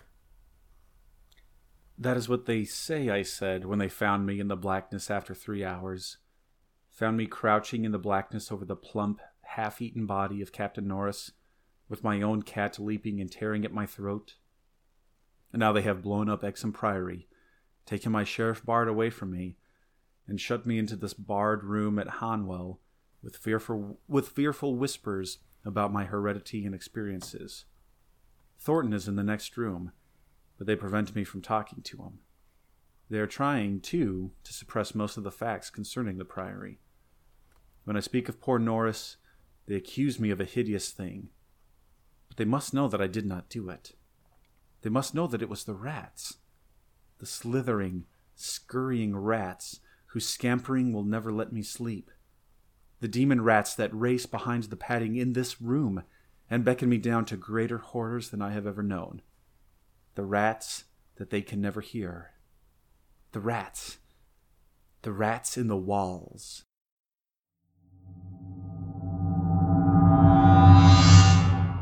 God Oh, damn. man, so good. so good. I just, oh, Oh Jesus. Oh God, I love it. But it's like it's such a it's a literal descent into madness. Right. And like yeah. Well, and the and the the the image that really gets me is like he's he's he's describing the pits that are either like all the way filled up with these skeletons and bones or or the ones that are so empty that you like can't your flashlight doesn't even show anything and like oh man Ugh. oh shit. It's- It's- and- it's- that's such a good one. It's so good. And yes, we for again for as problematic as his name is, sweet Sheriff Bart, um, he's the real hero of this story. Because if it weren't for him, yes, he is. if, if, if it weren't for him, yeah, geez, oh god. Dog is man's best I- friend? I think not. I think not. It's It's so good. That image of him just sitting on the like mountain of skulls and he's like, I wonder what he was seeing. oh yeah, God, yeah, what he was seeing or smelling or perceiving or oh god. It's just like death. That's what Sheriff Bart was seeing was death. Like Yeah. holy shit. and well and because because yeah there's uh there's there's there there's reports of this and i think there's some credence to it that yeah like animals can uh sense like earthquakes like or or like other like kind of catastrophic wild things before we humans can. But yeah just this image of him perched on this uh yeah pile of horror just kind of like looking proudly out into this vast underground. I I was also re- reminded a bit of um, our Hollow Earth uh, episode. Yes. Like, oh god, Yeah, yeah, yeah. Ugh, god. like what is what's what's there and it's just i like it i also too kind of like how lovecraft gets kind of like preemptively shitty with his critics Mm-hmm. Like he has the line of i realize how trite it is that the master's dog sees the ghost in the story Mm-hmm. like he's even calling out he's like look look look i know you're all gonna talk shit because oh his cat saw the thing first but fuck you because i'm calling it out like i love that Right? Yeah, he's yeah he's um. or he called out the hackneyed my god like it's he's kind of like self-criticizing or maybe he's like calling out other you know others of his contemporaries i yeah. like that idea a Yeah, lot, right? you know? No, like it, it, it is. I, I'm reminded of, and this is going to be like a, a very strange kind of poll, but back in my Okay. um uh uh high school English teaching days, trying to like get across this concept to freshmen like okay if you're writing a persuasive essay you have to like anticipate like what what somebody who disagrees with you might say. And say like okay and i know you're going to bring this up but i already thought of that so check this out. Like i'm i'm i'm, going to like counterbox you before you even like throw your punch. And yeah that's exactly what he's doing. And, and it does. It does lend i think a lot of yeah uh ethos to this narrator. Saying like look i understand how ridiculous this is. I know this is a stereotype that like the dogs are like acting weird before some before a ghost shows up. But i swear this is what happened. Um so yeah that's also pretty sweet. It's great. So good. I, and I just I, the cat's going crazy, and I love it. And like, I, okay, so I have this problem though, Hmm. and he says I need hardly name the members of my party. He names Sir William Brinton Mm-hmm. because he's a big hot shit, whatever. But then he names the other dudes in his party later on, and it would have been nice to know that like Thornton was in his party. But I guess it works because he later mentions that he's a psychic investigator. But Yeah. or you know he's like he's like the psychic. But that kind of, or, or or like uh, I don't even know how you say his name.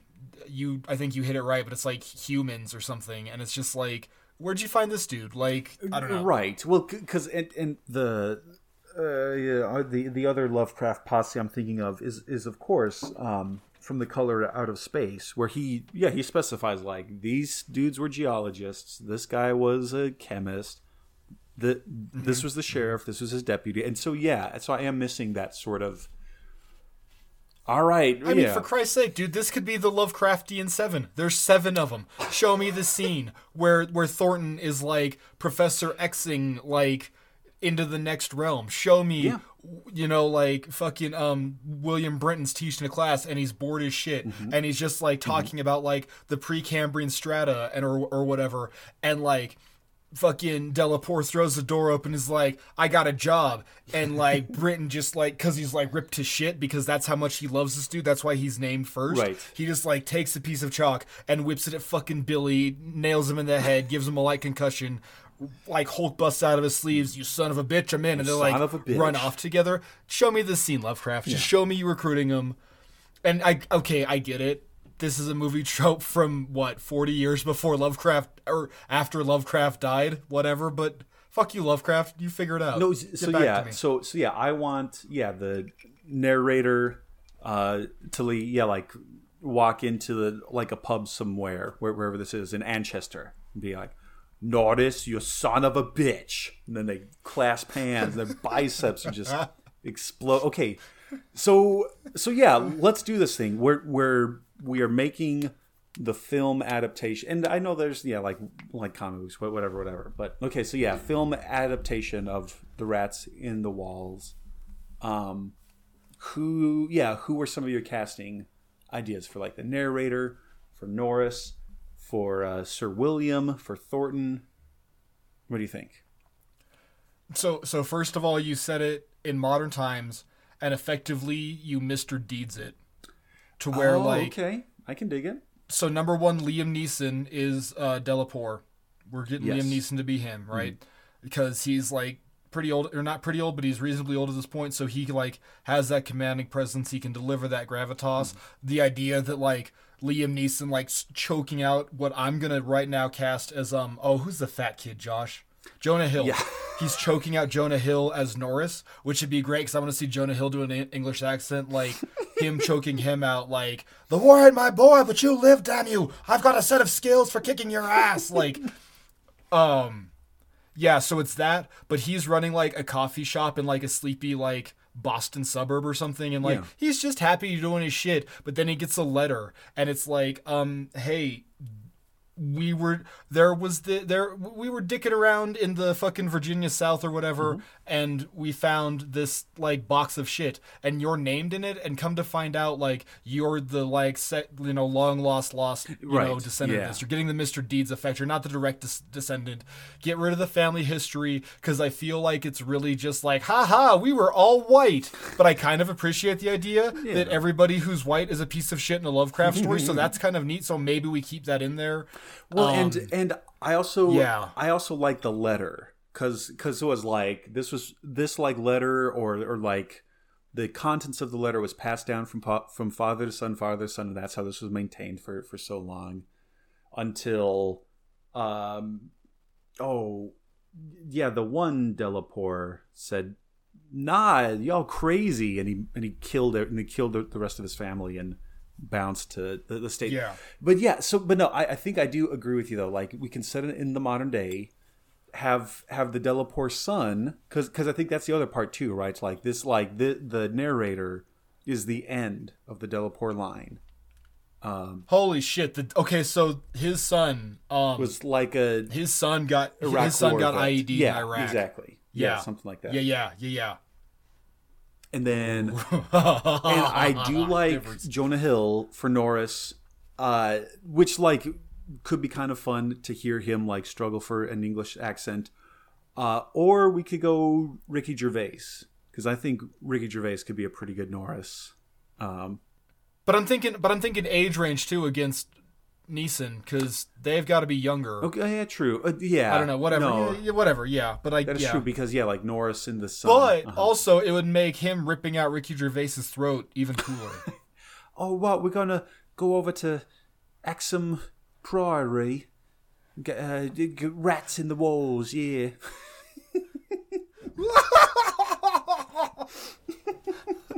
I sent I sent him to Exham Priory. He doesn't know there's rats in the walls. I'm waiting for the phone call now. Ricky, Ricky, for God's sake, help! There's rats in these fucking walls. I had rats in the fucking walls back home. Get me home. Yeah, yeah, we'll get right on it.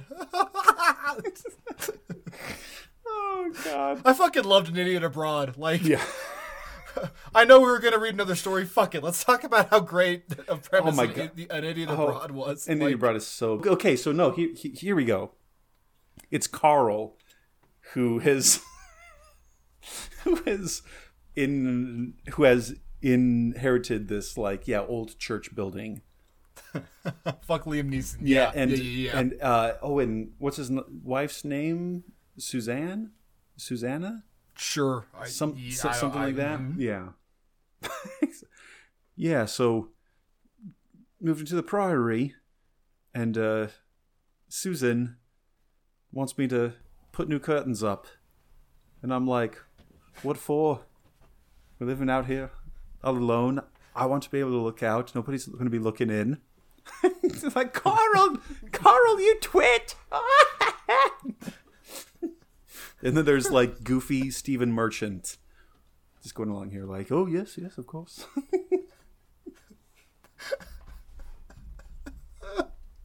Oh fuck. oh lord, oh god, oh jeez, oh god, oh jeez. Bradley Cooper is the voice of Sheriff Bart. Yeah, Bradley Cooper is, is yeah the voice of Sheriff. Bart.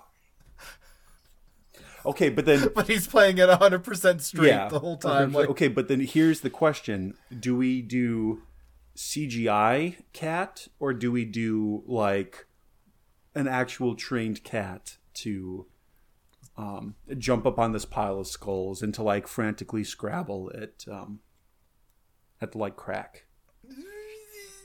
I'm thinking like Salem Puppet from Sabrina the Oh, Teenage okay, Witch. yeah, hmm yep, I can dig it. Like we we yeah, you can have the like live action cat that you train to run up and down the baseboards chasing the rats. You can have the live action cat that like leaps at the tapestry and rips it apart.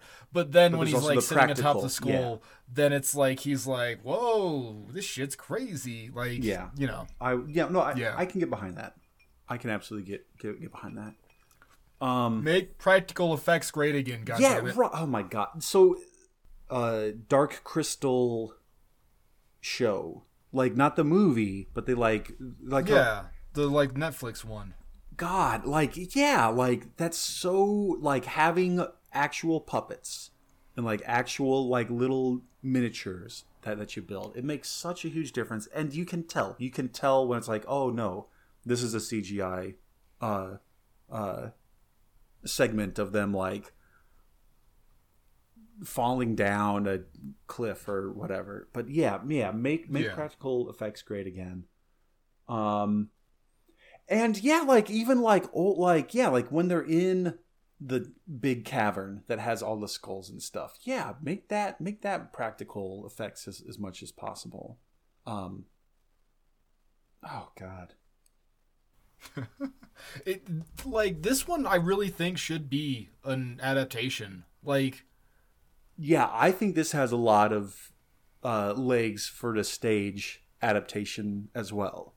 Which again, like you don't you don't try to put the cavern on stage, but you put the actors in character reacting to seeing that on stage. Um, and you could do so, so. Yeah, you like build your like flats, right? And I know that like it's like I love him to death, but it's honestly getting to the point where he's phoning it in. Um, but our old alma mater uh, theater professor, every like three years, does a Christmas Carol, and it's the same goddamn door when Scrooge walks up to his house, and it's a little bit of fabric that whatever actor who's portraying Marley like presses up and goes Scrooge, but like like okay, Taylor, you've done that for like twelve years now, man. Come on, you gotta you gotta break out of your shell.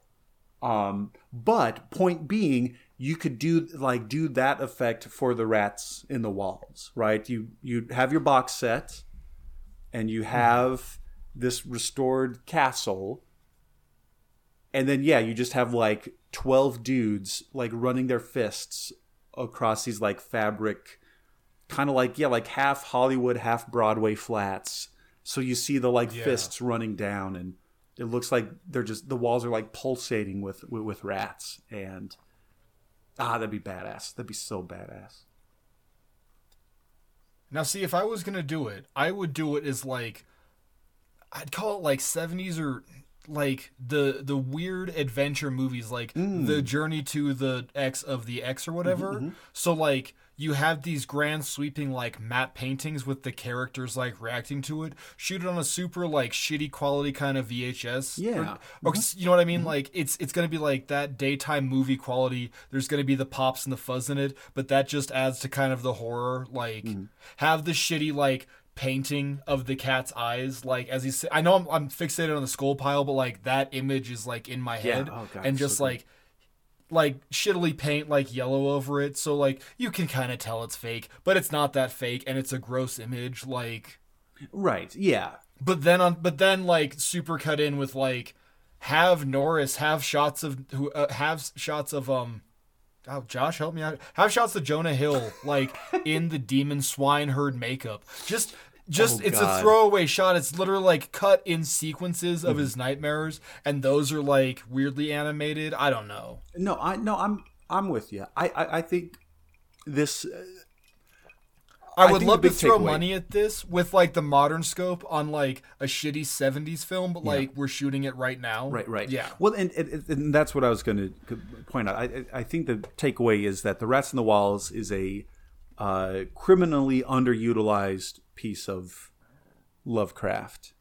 Um, like, okay, sure, you have your your uh, Color Out of Spaces, you have your reanimators, w- w- whatever. But yeah, like somebody out there pick up this baton um, that we two wizards are handing off to you and just baby run with it and we will we will be there to support you Or let's you and I learn how to animate. yeah we could do that too yeah god damn it um, Because also, like, uh, this would be badass as a fucking Genndy Tartakovsky oh my god like- this would be amazing is it well okay so but I feel bad saying that because that's my answer to everything. Is like, yeah, fucking make it Jen- Yeah. Genndy Tartakovsky. It'll be great. It's like, it can't all be that. Uh, fuck you. Yes, it can. Like, or other uh, f- uh, famed uh, artist animator who has already taken on a, an amazing adaptation of uh, Frankenstein, uh, Junji Ito.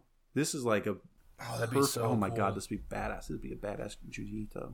Um, yeah, like short, yeah, just like a like a one off kind of thing.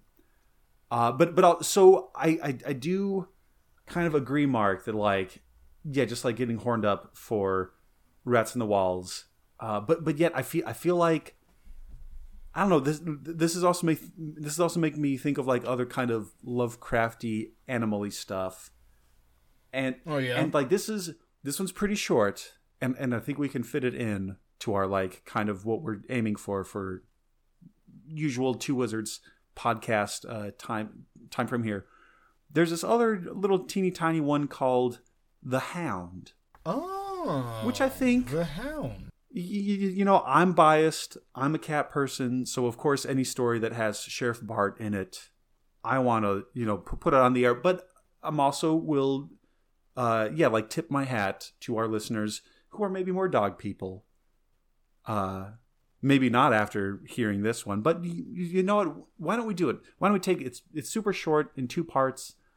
Why don't we try the Hound real quick? Also, um, Josh. Okay, so I got this figured out. Okay. I, I can match. I can justify us doing two of these, right? Okay. Yep.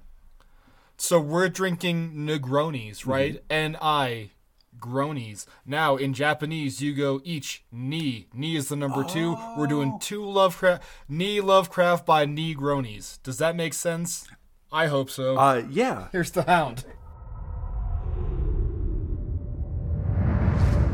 In my tortured ears, there sounds unceasingly a nightmare, whirring and flapping, and a faint, distant baying as of some gigantic hound. It is not dream. It is not, I fear, even madness, for too much has already happened to give me these doubt, these merciful doubts. St. John is a mangled corpse. I alone know why, and such is my knowledge that I am about to blow out my brains for fear I shall be mangled in the same way. Down unlit and illimitable corridors of eldritch fantasy sweeps the black, shapeless nemesis that drives me to self annihilation. May heaven forgive the folly and morbidity which led us both to so monstrous a fate. Wearied with the commonplaces of a prosaic world, where even the joys of romance and adventure soon grow stale, St. John and I had followed enthusiastically every aesthetic and intellectual movement which promised respite from our devastating ennui. The enigmas of the symbolists and the ecstasies of the pre Raphaelites were all ours in their time, but each new mood was drained too soon of its diverting novelty and appeal. Only the somber philosophy of the decadents could hold us, and this we found potent only by increasing gradually the depth and di- diabolism of our penetrations. Baudelaire and Huysmans soon exhausted of thrills, till finally there remained for us only the more direct stimuli of unnatural personal experiences and adventures. It was this frightful emotional need which led us eventually to that detestable course which even in my present fear I mentioned with shame and timidity that hideous extremity of human outrage, the abhorred practice of grave robbing. I cannot reveal the details of our shocking expeditions, or catalogue even partly the worst of the trophies adorned the nameless museum we prepared in the great stone house where we jointly dwelt, alone and servantless. Our museum was a blasphemous, unthinkable place, where, with the satanic taste of neurotic virtuosi, virtuosi had we with the satanic taste of neurotic virtuo- virtuosi, Jesus Christ, we assembled a universe of terror and decay to excite our jaded sensibilities.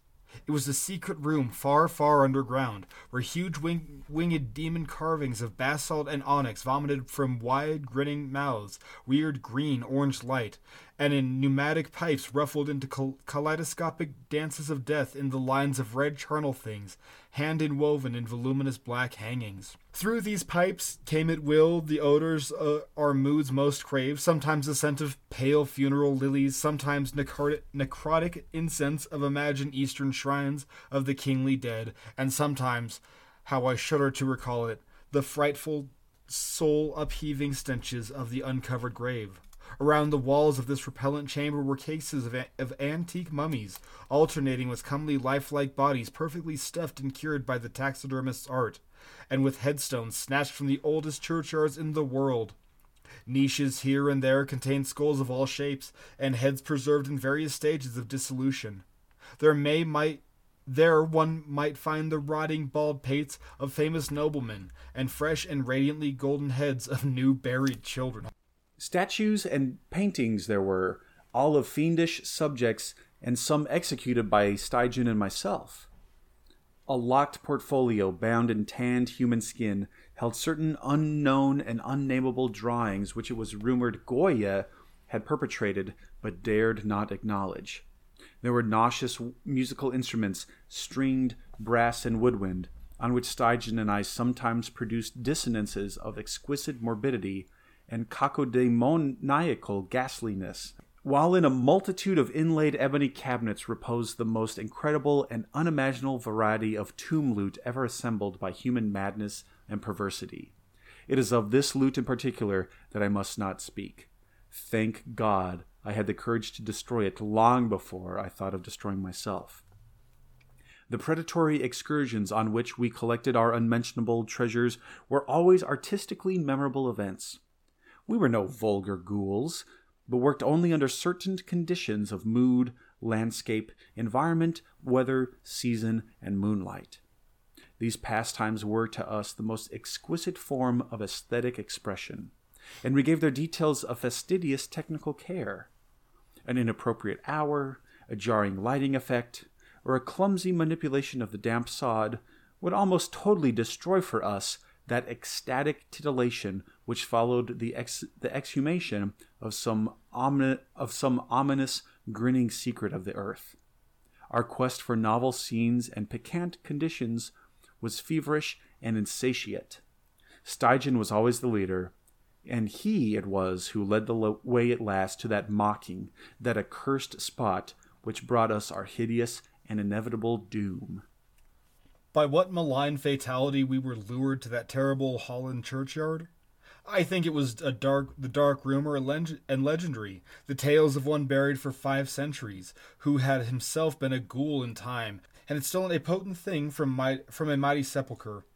I recall the scene in these final moments, the pale autumnal moon over the graves, casting long, horrible shadows, the grotesque trees drooping sullenly to meet the neglected grass, and the crumbling slabs and vast legions of strangely colossal bats that flew against the moon. The antique ivy church pointing a huge spectral finger at the livid sky, the phosphorescent insects that danced like death fires under the yews that mingled feebly with the night wind from, o- from over far swamps and seas, and, worst of all, the faint deep toned baying of some gigantic hound, which we can neither see nor definitely place.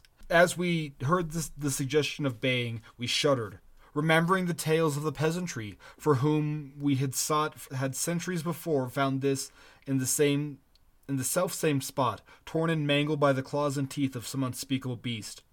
I remember how uh, we delved in the ghoul's grave with our spades, and how we thrilled at the picture of ourselves, the grave, the pale watching moon, the horrible shadows, the grotesque trees, the titanic bats, the antique church, the dancing death fires, the sickening odors, and the gently moaning night wind, and the strange half heard directionless baying of whose object objective existence, we could scarcely be sure. Fuck you, you just wrote the same thing twice, Lovecraft. Holy shit. I get it. You get paid by the word or whatever, but fuck you. Okay. Right. Yeah. Fuck you. Fuck you. Fuck you. Like, you just told us the same thing twice. Like, in this essay, I will prove that in this essay, I will attempt to prove. Like, okay, sorry. Yeah. Sorry, sorry. Then we struck a substance harder than the damp mold and beheld a rotting oblong box crusted with mineral deposits from the long undisturbed ground. It was incredibly tough and thick, but so old that we finally pried it open and feasted our eyes on what it held. Much, amazingly much, was left of the object despite the lapse of 500 years. The skeleton, though crushed in places by the jaws of the thing that had killed it, held together with surprising firmness, and we gloated over the clean white skull in its long, firm teeth and its eyeless sockets that once had glowed with a charnel fever like our own. In the coffin lay an amulet of curious and exotic design, which had apparently been worn around the sleeper's neck.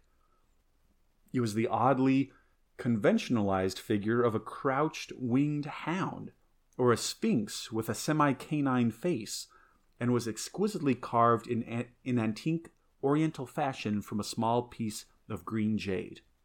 The expression on its features was repellent in the extreme, savoring at once of death, bestiality, and malevolence. Around the base was an inscription in characters which, which neither St. John nor I could identify. And on the bottom, like a maker's seal, was graven a grotesque and formidable skull. Immediately upon beholding this amulet, we knew that we must possess it, that this treasure alone was our logical pelf for the century grave. Even had its outlines been unfamiliar, we would have desired it. But we looked but as we looked more closely, we saw that the thing was not wholly unfamiliar. Alien, indeed, it was to all art and literature, which sane and balanced readers know, but we recognized that it hinted at the forbidden Necronomicon of the mad Arab Abdul Alhazred drink. Drink. Air horn. Do, do, do, do. Air horn, thunderclap. Abdul Alhazred. Wow, wow, wow. The mad Arab Abdul Alhazred, the ghastly sole symbol of the corpse eating cult of the inaccessible Leng of in Central Asia. All too well did we trace the sinister uh, lineaments described by the old Arab demonologist. Lineaments, he wrote, drawn from some obscure supernatural manifestation of the soul of who vexed and gnawed at the dead. Seizing the green jade object, we gave a last glance at the bleached and cavern-eyed face of its owner, and closed up the grave as we had found it. We hastened to our from the abhorrent spot, the stolen amulet in St. John's pocket. We thought we saw bats descend in a body to the earth that we had so lately rifled, as if seeking for some cursed and, cursed and unholy nourishment. But the autumn moon shone weak and pale, we could not be sure. So too, as we sailed the next day away from Holland to our home, we thought we heard a faint distant bang of some gigantic hound in the background. But the autumn wind moaned, sad and wan, and we could not be sure. Less than a week after our return to England, strange things began to happen. We live as recluses, devoid of friends, alone, without servants, in a few rooms of an ancient manor house on a bleak and unfrequented moor, so that our doors were seldom disturbed by the knock of visitors. Okay, so oh, so if these pairings, the rats and the walls and the hound, Yeah. if they aren't already like related uh, by by yeah, like pets, by dogs and Mm-hmm, cats, they're also related by being uh, partially set in England, Yeah. which only like slightly gives me pause because fingers crossed i'm on this study abroad program this summer and i'll be spending like three weeks out of a month um, there in england. So goddamn man. And little do you know that I'm gonna like ship up to England with you, and we're gonna go grave robbing. we're gonna go which again like man you want to talk about uh yeah first world problems like uh i have such ennui life is uh, I, I can't find any satisfaction of life even goya who painted that horrific kronos eats his son uh like yeah or yeah like kronos devouring his yeah. Saturn. Yeah, children. yeah, yeah. uh it's uh, I'm, So yeah, you, you got to take up grave robbing. so maybe I'll save this, or maybe I should save this for the end, but I'll just drop it now. Um, I think Lovecraft Yes. is making fun of the British Museum. I think he's talking some good shit about him. Like we we could only grave rob, but it was the best time for us. He he he. I mean, like just, ugh, um, I can't even get it half half chub if I'm not stealing something from another culture. Mm. But it had to be the right part of it, and we lit it, made it all Yeah, right. cool and pretty. Ooh, eat a dick, all of And- you natives. Ooh. And if the moon wasn't shining just right, ugh. I've heard before, like in discussions of I, I forget where I've heard it slash read it. I want to say it's not Joshi because we don't stand Joshi. I don't stand Joshi, but um, Right, this right. is one of those weird Lovecraft ones where he's trying to deal with the possibility that maybe he's gay because him and so the narrator across from uh, St. John, it talks about like how he is. It's this weird like think about statement of Randolph Carter and the narrator is he's he's the weaker one. He's the submissive one to Randolph Carter. And now um once again we are the submissive to St. John. And just little things like this I think it's neat. I like the idea. We lived alone. Our house was a fucking horror show. And it's like no Right. you had butt sex. It's okay big guy. Calm down. Yeah, yeah, Lovecraft standing Oscar Wilde or something. Right, right, right, right. No. Now, however, we were troubled by what seemed to be frequent fumblings in the night, not only around the doors, but around the windows also, upper as well as lower. Once we fancied that a large, opaque body darkened the library window when the moon was shining against it, and another time we thought we heard a whirring or flapping sound not far off. On each occasion, investigation revealed nothing, and we began to ascribe the occurrences to imagination alone, that same curiously disturbed imagination which still pr- prolonged in our ears by the faint, far baying we thought we had heard in the Holland churchyard. The jade amulet now reposed in a niche in our museum, and sometimes we burned strangely scented candles before it. We read much in Alhazred's Necronomicon. Excuse me. Oh, I thought you were like, ooh, drink. Also drink. Every time they say Alhazred Also drink. Necronomicon, listeners, you drink too. Drink every time you hear this sound. We read much in Alhazred's Necronomicon about its properties and about the relation of ghouls' souls to the objects it symbolized, and we were disturbed by what we read. Then terror came. On the night of September 24th, 19 blank, I heard a knock at my chamber door. Fancying it St. John's, I bade the knocker enter, but was answered only by a shrill laugh. There was no one in the corridor. When I aroused St. John from his sleep, he professed entire ignorance of the event, and became as worried as I. It was that night that the faint, distant baying over the moor became to us a certain and dreaded reality. Four days later, whilst we both were in the hidden museum, there came a low, cautious scratching at the single door which led to the secret library staircase. Our alarm was now divided, for besides our fear of the unknown, we had always entertained a dread that our grisly collection might be discovered.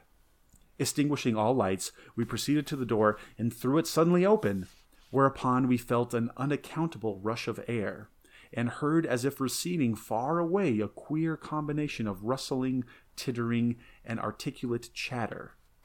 Whether we were mad, dreaming, or in our senses, we did not try to determine.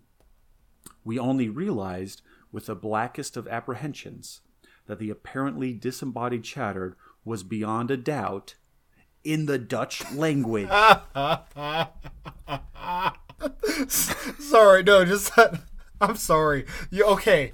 I love I love Lovecraft. I think he is a fucking master of horror. But you can't tell me that you end a sentence and give a paragraph break. in the Dutch We we only realized with the blackest apprehensions that the apparently disembodied chatter was beyond a doubt in the Dutch language. Like it just All right, it's cool. I'm sorry. Yeah, that's I'm a Yeah, big boy. I got the giggles. I'm all horned up. I'm all Negroni'd out. I just and after that, we lived in growing horror and fascination. Mostly, we held to the theory that we were jointly going mad from our life of unnatural excitements, but sometimes it pleased us more to dramatize ourselves as the victims of some creeping and appalling doom. Bizarre manifestations were now too frequent to count. Our lonely house was seemingly alive with the presence of some malign being whose nature we could not guess, and every night that demonic baying rolled over the windswept moor, always louder and louder. On October the 29th, we found the soft earth underneath the library window, a series of footprints utterly impossible to describe. They were as baffling as the hordes of great bats which haunted the old manor house in unprecedented and increasing numbers. The horror reached a culmination on November 18th when St. John, walking home after dark from the dismal railway, sta- railway station, was seized by some frightful carnivorous thing and torn to rib. Jesus Christ! Okay, cool, sorry. Fuck, St. John got fucking got. you got You guys, that? St. John got got. I'm reacting in real time. St. John got got. His screams had reached the house, and I hastened to the terrible scene in time to hear a whir of wings and some vaguely black cloud that thing silhouetted silhouetted against the rising moon. My friend was dying when I spoke to him, and he could not answer coherently. All he could do was whisper, "The amulet, that damned thing." Then he collapsed, an inert mass of mangled flesh. I buried him the next midnight in one of our neglected gardens, and mumbled over his body one of the devilish rituals which he had loved in life. And as I pronounced the last de- demoniac sentence, I heard afar on the moor the faint baying of some gigantic hound. The moon was the moon was up, but I dared not look at it. And what I saw in the dim lighted moor was a wide a wide nebulous shadow sweeping from mound to mound. I shut my eyes and threw myself face down upon the ground. When I arose trembling, I know not how much later I staggered into the house and made shocking obeisance before the enshrined amulet of green jade. Being now afraid to live alone in the ancient house on the moor, I departed on the following day for London, taking with me the amulet after destroying by fire and burial the rest of the impious collection in the museum. But after three nights I heard the baying again, and before a week was over felt strange eyes upon me whenever it was dark. One evening, as I strolled on Victoria Embankment for some needed air, I saw a black shape obscure one of the reflections of the lamps in the water. A wind stronger than the night wind rushed by, and I knew that what had befallen St. John must soon befall me. The next day I carefully wrapped the green jade amulet and sailed for Holland. What mercy I might gain by returning the thing to its silent, sleeping owner, I knew not, but I felt that I must at least try at any step conceivably logical. What what the hound was, and why it pursued me, were questions still vague. But I had first heard the baying in that ancient churchyard, and every subsequent event, including St. John's dying whisper, had served to connect the curse with the stealing of the amulet. Accordingly, I sank into the nethermost abysses of despair when, at an inn in, in Rotterdam, I discovered that thieves had despoiled me of this sole means of salvation. The baying was loud that evening, and in the morning I read of a nameless deed in the vilest quarter of the city. The rabble were in terror, for upon an evil tenement had fallen a red death beyond the foulest previous crime of the neighborhood. In a squalid thieves' den, an entire family had been torn to shreds by an unknown thing which left no trace and those around had heard all night above the usual clamor of drunken voices a faint, deep, incessant note of a gigantic hound. God damn, drink. Drank. So at last I stood in the unwholesome churchyard, where pale winter moon, where the pale winter moon cast a hideous shadow, and leafless trees drooped sullenly to meet the withered, frosty grass and cracking slabs, and the ivied church pointed a jeering finger at the unfriendly sky. The night wind howled maniacally from the frozen swamps and frigid seas. The baying was very faint now, and it ceased altogether as I approached the ancient grave I had once violated, and frightened away in an abnormally large horde of bats which had been hovering curiously about it. I know not why I went thither unless to pray or jabber out insane pleas and apologies to the calm white thing that lay within. But whatever my reason, I attacked the half frozen sod with a Oh fuck, sorry. That was Sorry, sorry, sorry. Oh, that was awesome. I attacked the half frozen sod, with the desperation partly mine and partly that of a dominating will outside of myself. Excavation was much easier than I expected, though at one point I encountered a queer in- interruption when a lean vulture darted down out of the cold sky and pecked frantically at the grave earth until I killed it with a blow of my spade. Finally, I reached the rotting oblong box and removed the damp nitrous cover, and the last rational act I ever performed. For crouched within the century, for crouched within that centuried coffin, embraced by a close-packed nightmare retinue of huge, sinewy, sleeping bats, was a bony thi- was the bony thing my friend and I had robbed, not clean and placid as we had seen then, but covered with caked blood and shreds of alien flesh and hair, leering sentiently at me with phosphorescent sockets and sharp, exsanguinated fangs, yawning twistedly in mockery of my inevitable doom. And when it gave from those grinning jaws a deep sardonic bay, as if from some gigantic hound, and I saw that it held in its gory, filthy claw the lost and faithful amulet of green jade, I merely screamed and ran away idiotically, my screams soon dissolving into peals of hysterical laughter. Madness rides the star wind. Claws and teeth sharpened on centuries of corpses. Dripping death astride a bacchanal of bats from night black ruins of buried temples of Belial. Now, as the baying of that dead, fleshless monstrosity grows louder and louder, and the stealthy whirring and flapping of those accursed web wings circles closer and closer, I shall seek with my revolver the oblivion which is my only refuge from the unnamed and unnameable.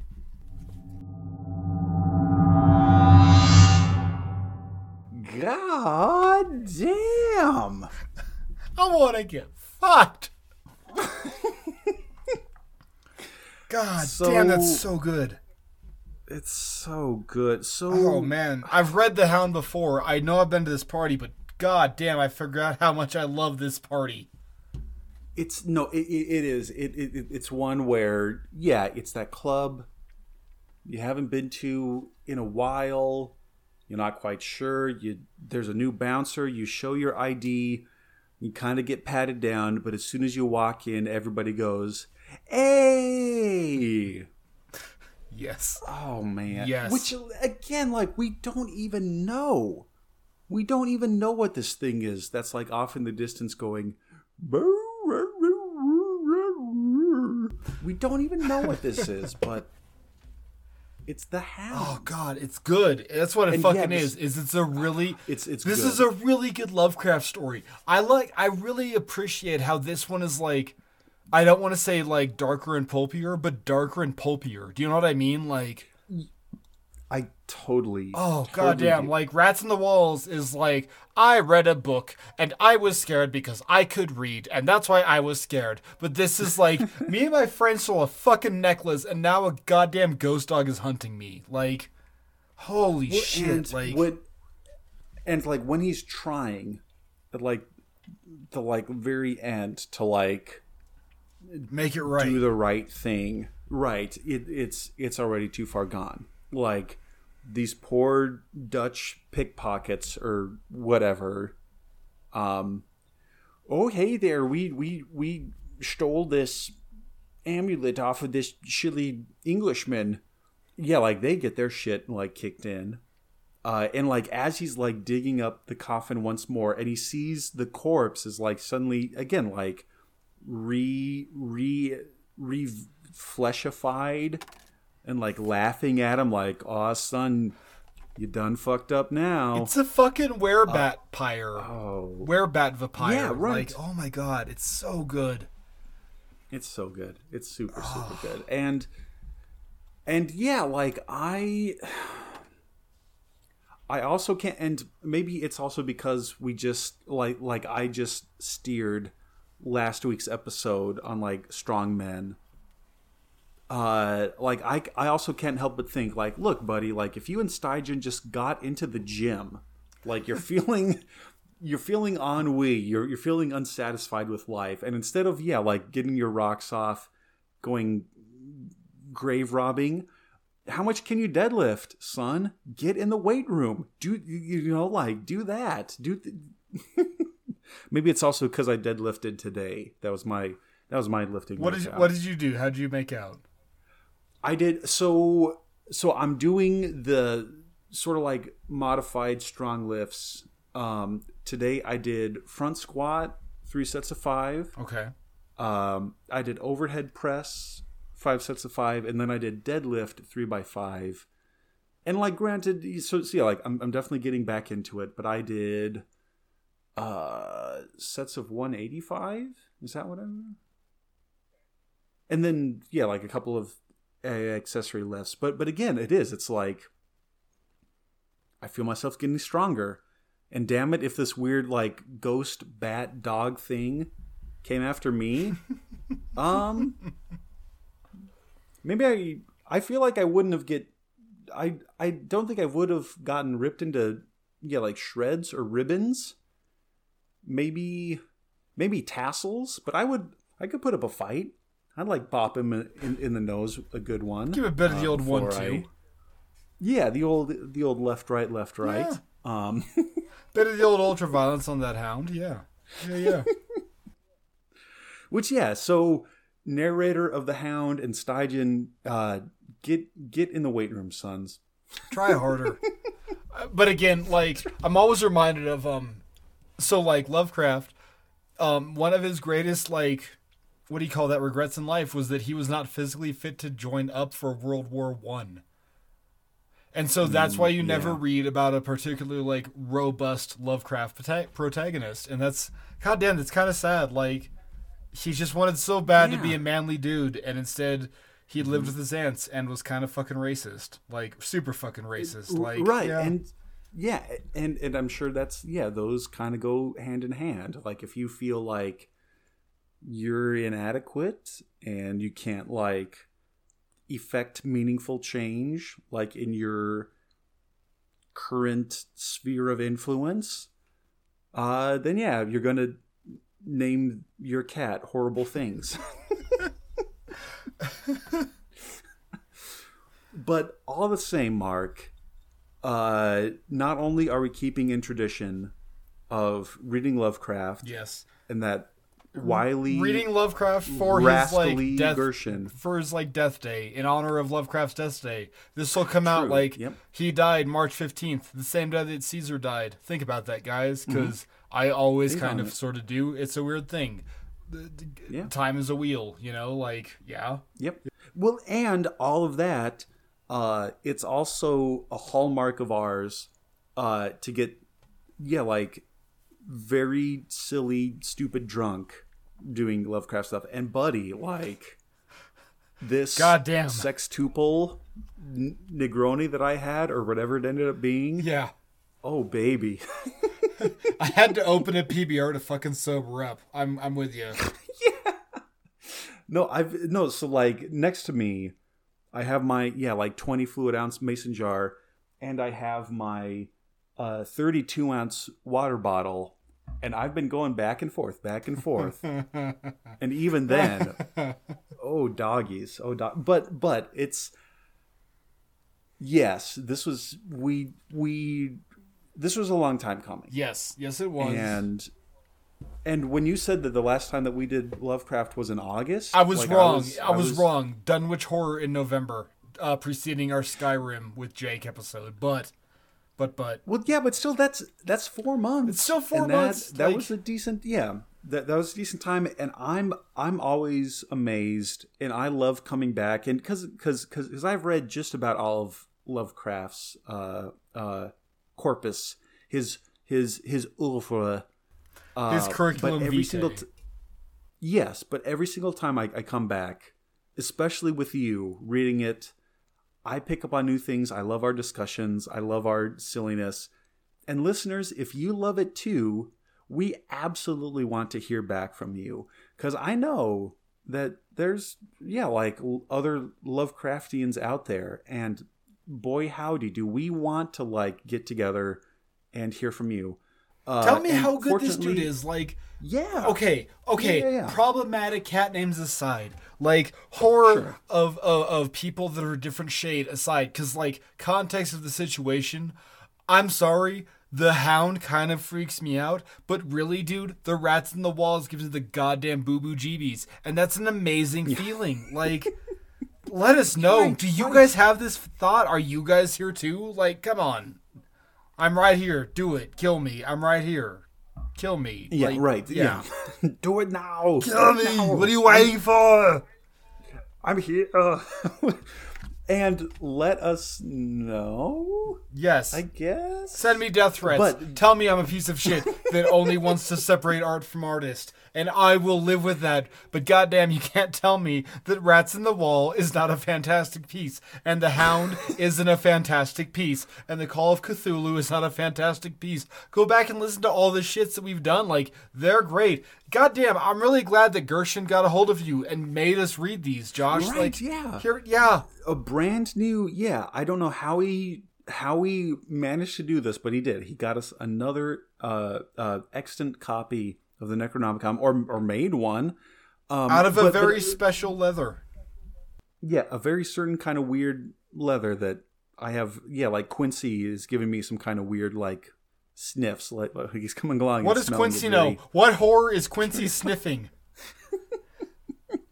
But listeners, that all this is to say, we love hearing from you. We want to hear more from you. And there's a couple ways that you can do that. You can send an email to two wizards podcast at gmail.com. We're also on Twitter at two wizards pod c1. I'm on Twitter uh, at plaid barbarian. I'm doing my weird thing. Hopefully not like yeah, still within like the wizardry realm. The wizardly Uh, oeuvre. Yes, yes. And Mark, I understand that you are also on this thing called Twitter. I am on this thing called Twitter. You can find me there at Marquis Stardust. You can find Two Wizards at Two Wizards at Instagram. And then we don't really update it, but god damn it, I am trying. I am learning this like craft that is social media, and we are attempting it. Yes. And it's not gonna be good, but hey, I don't know. Fuck you. Follow us there. Um, and also, you can find me if you have not gotten enough of my drunken, like, just gushings for the man Howard Phillips Lovecraft. You can find me on my other podcast where I gush about another dude named Mike Judge called the Dangle Podcast, where me and my buddy Johnny take two episodes of King of the Hill and talk about like why we still love it, why this thing that is 20 years old is resonating inside of our like souls. And oh my god, mm-hmm. Josh, good shit coming up this week. Every week. I know they say this every week, but right now we're in But yes, season four true. and it's just it's just it's just the fucking bee's knees, man. It is the fucking hound's jowls. It is the Sheriff Bart's pajamas. I love it. It's great. Just check us out, Dangle Podcast. Yeah, that's what I got. Sorry, I went nuts. It is the no no no. It is the Ladybird. Dude, we did that episode today. We literally recorded that episode today. You don't even know that, Josh. That's fucking really weird that you Okay. did that. That's super fucking weird. Awesome. Love it. Neat. no, it's great. If, if it okay, but but but also the fact that I didn't know that, and I like pushed my chips into the poker table, like, hey, let's do the Hound. What if the Hound is Ladybird? Ladybird. What? So go listen to Dangle podcast, or if you're listening to Dangle podcast, but and now listening to Two Wizards, welcome. Thank you Welcome, for joining the you, House High yes. Hammock. Yes, and uh, more is in store. We have more love. We have more Lovecraft. We have more goofy esoteric stuff, and we have more topics it- it rather than like joy- physical shit. Like real yeah, stuff. and yeah. and it is, and it is a joy and a privilege and a pleasure to have you tuning in with us. Um, and yeah, that took a weirdly sentimental turn. Blame the Negronis. I do. I definitely Uh, fucking do. Holy shit. My, yeah, pr- precisely. My name is Josh, and I'm a wizard. And my name is Mark, and I am a wizard. Thank you for listening. We love you all, everyone. Take care, everybody. Good night. He rolled upon his back, and after that, I killed them all! Ah! Ah!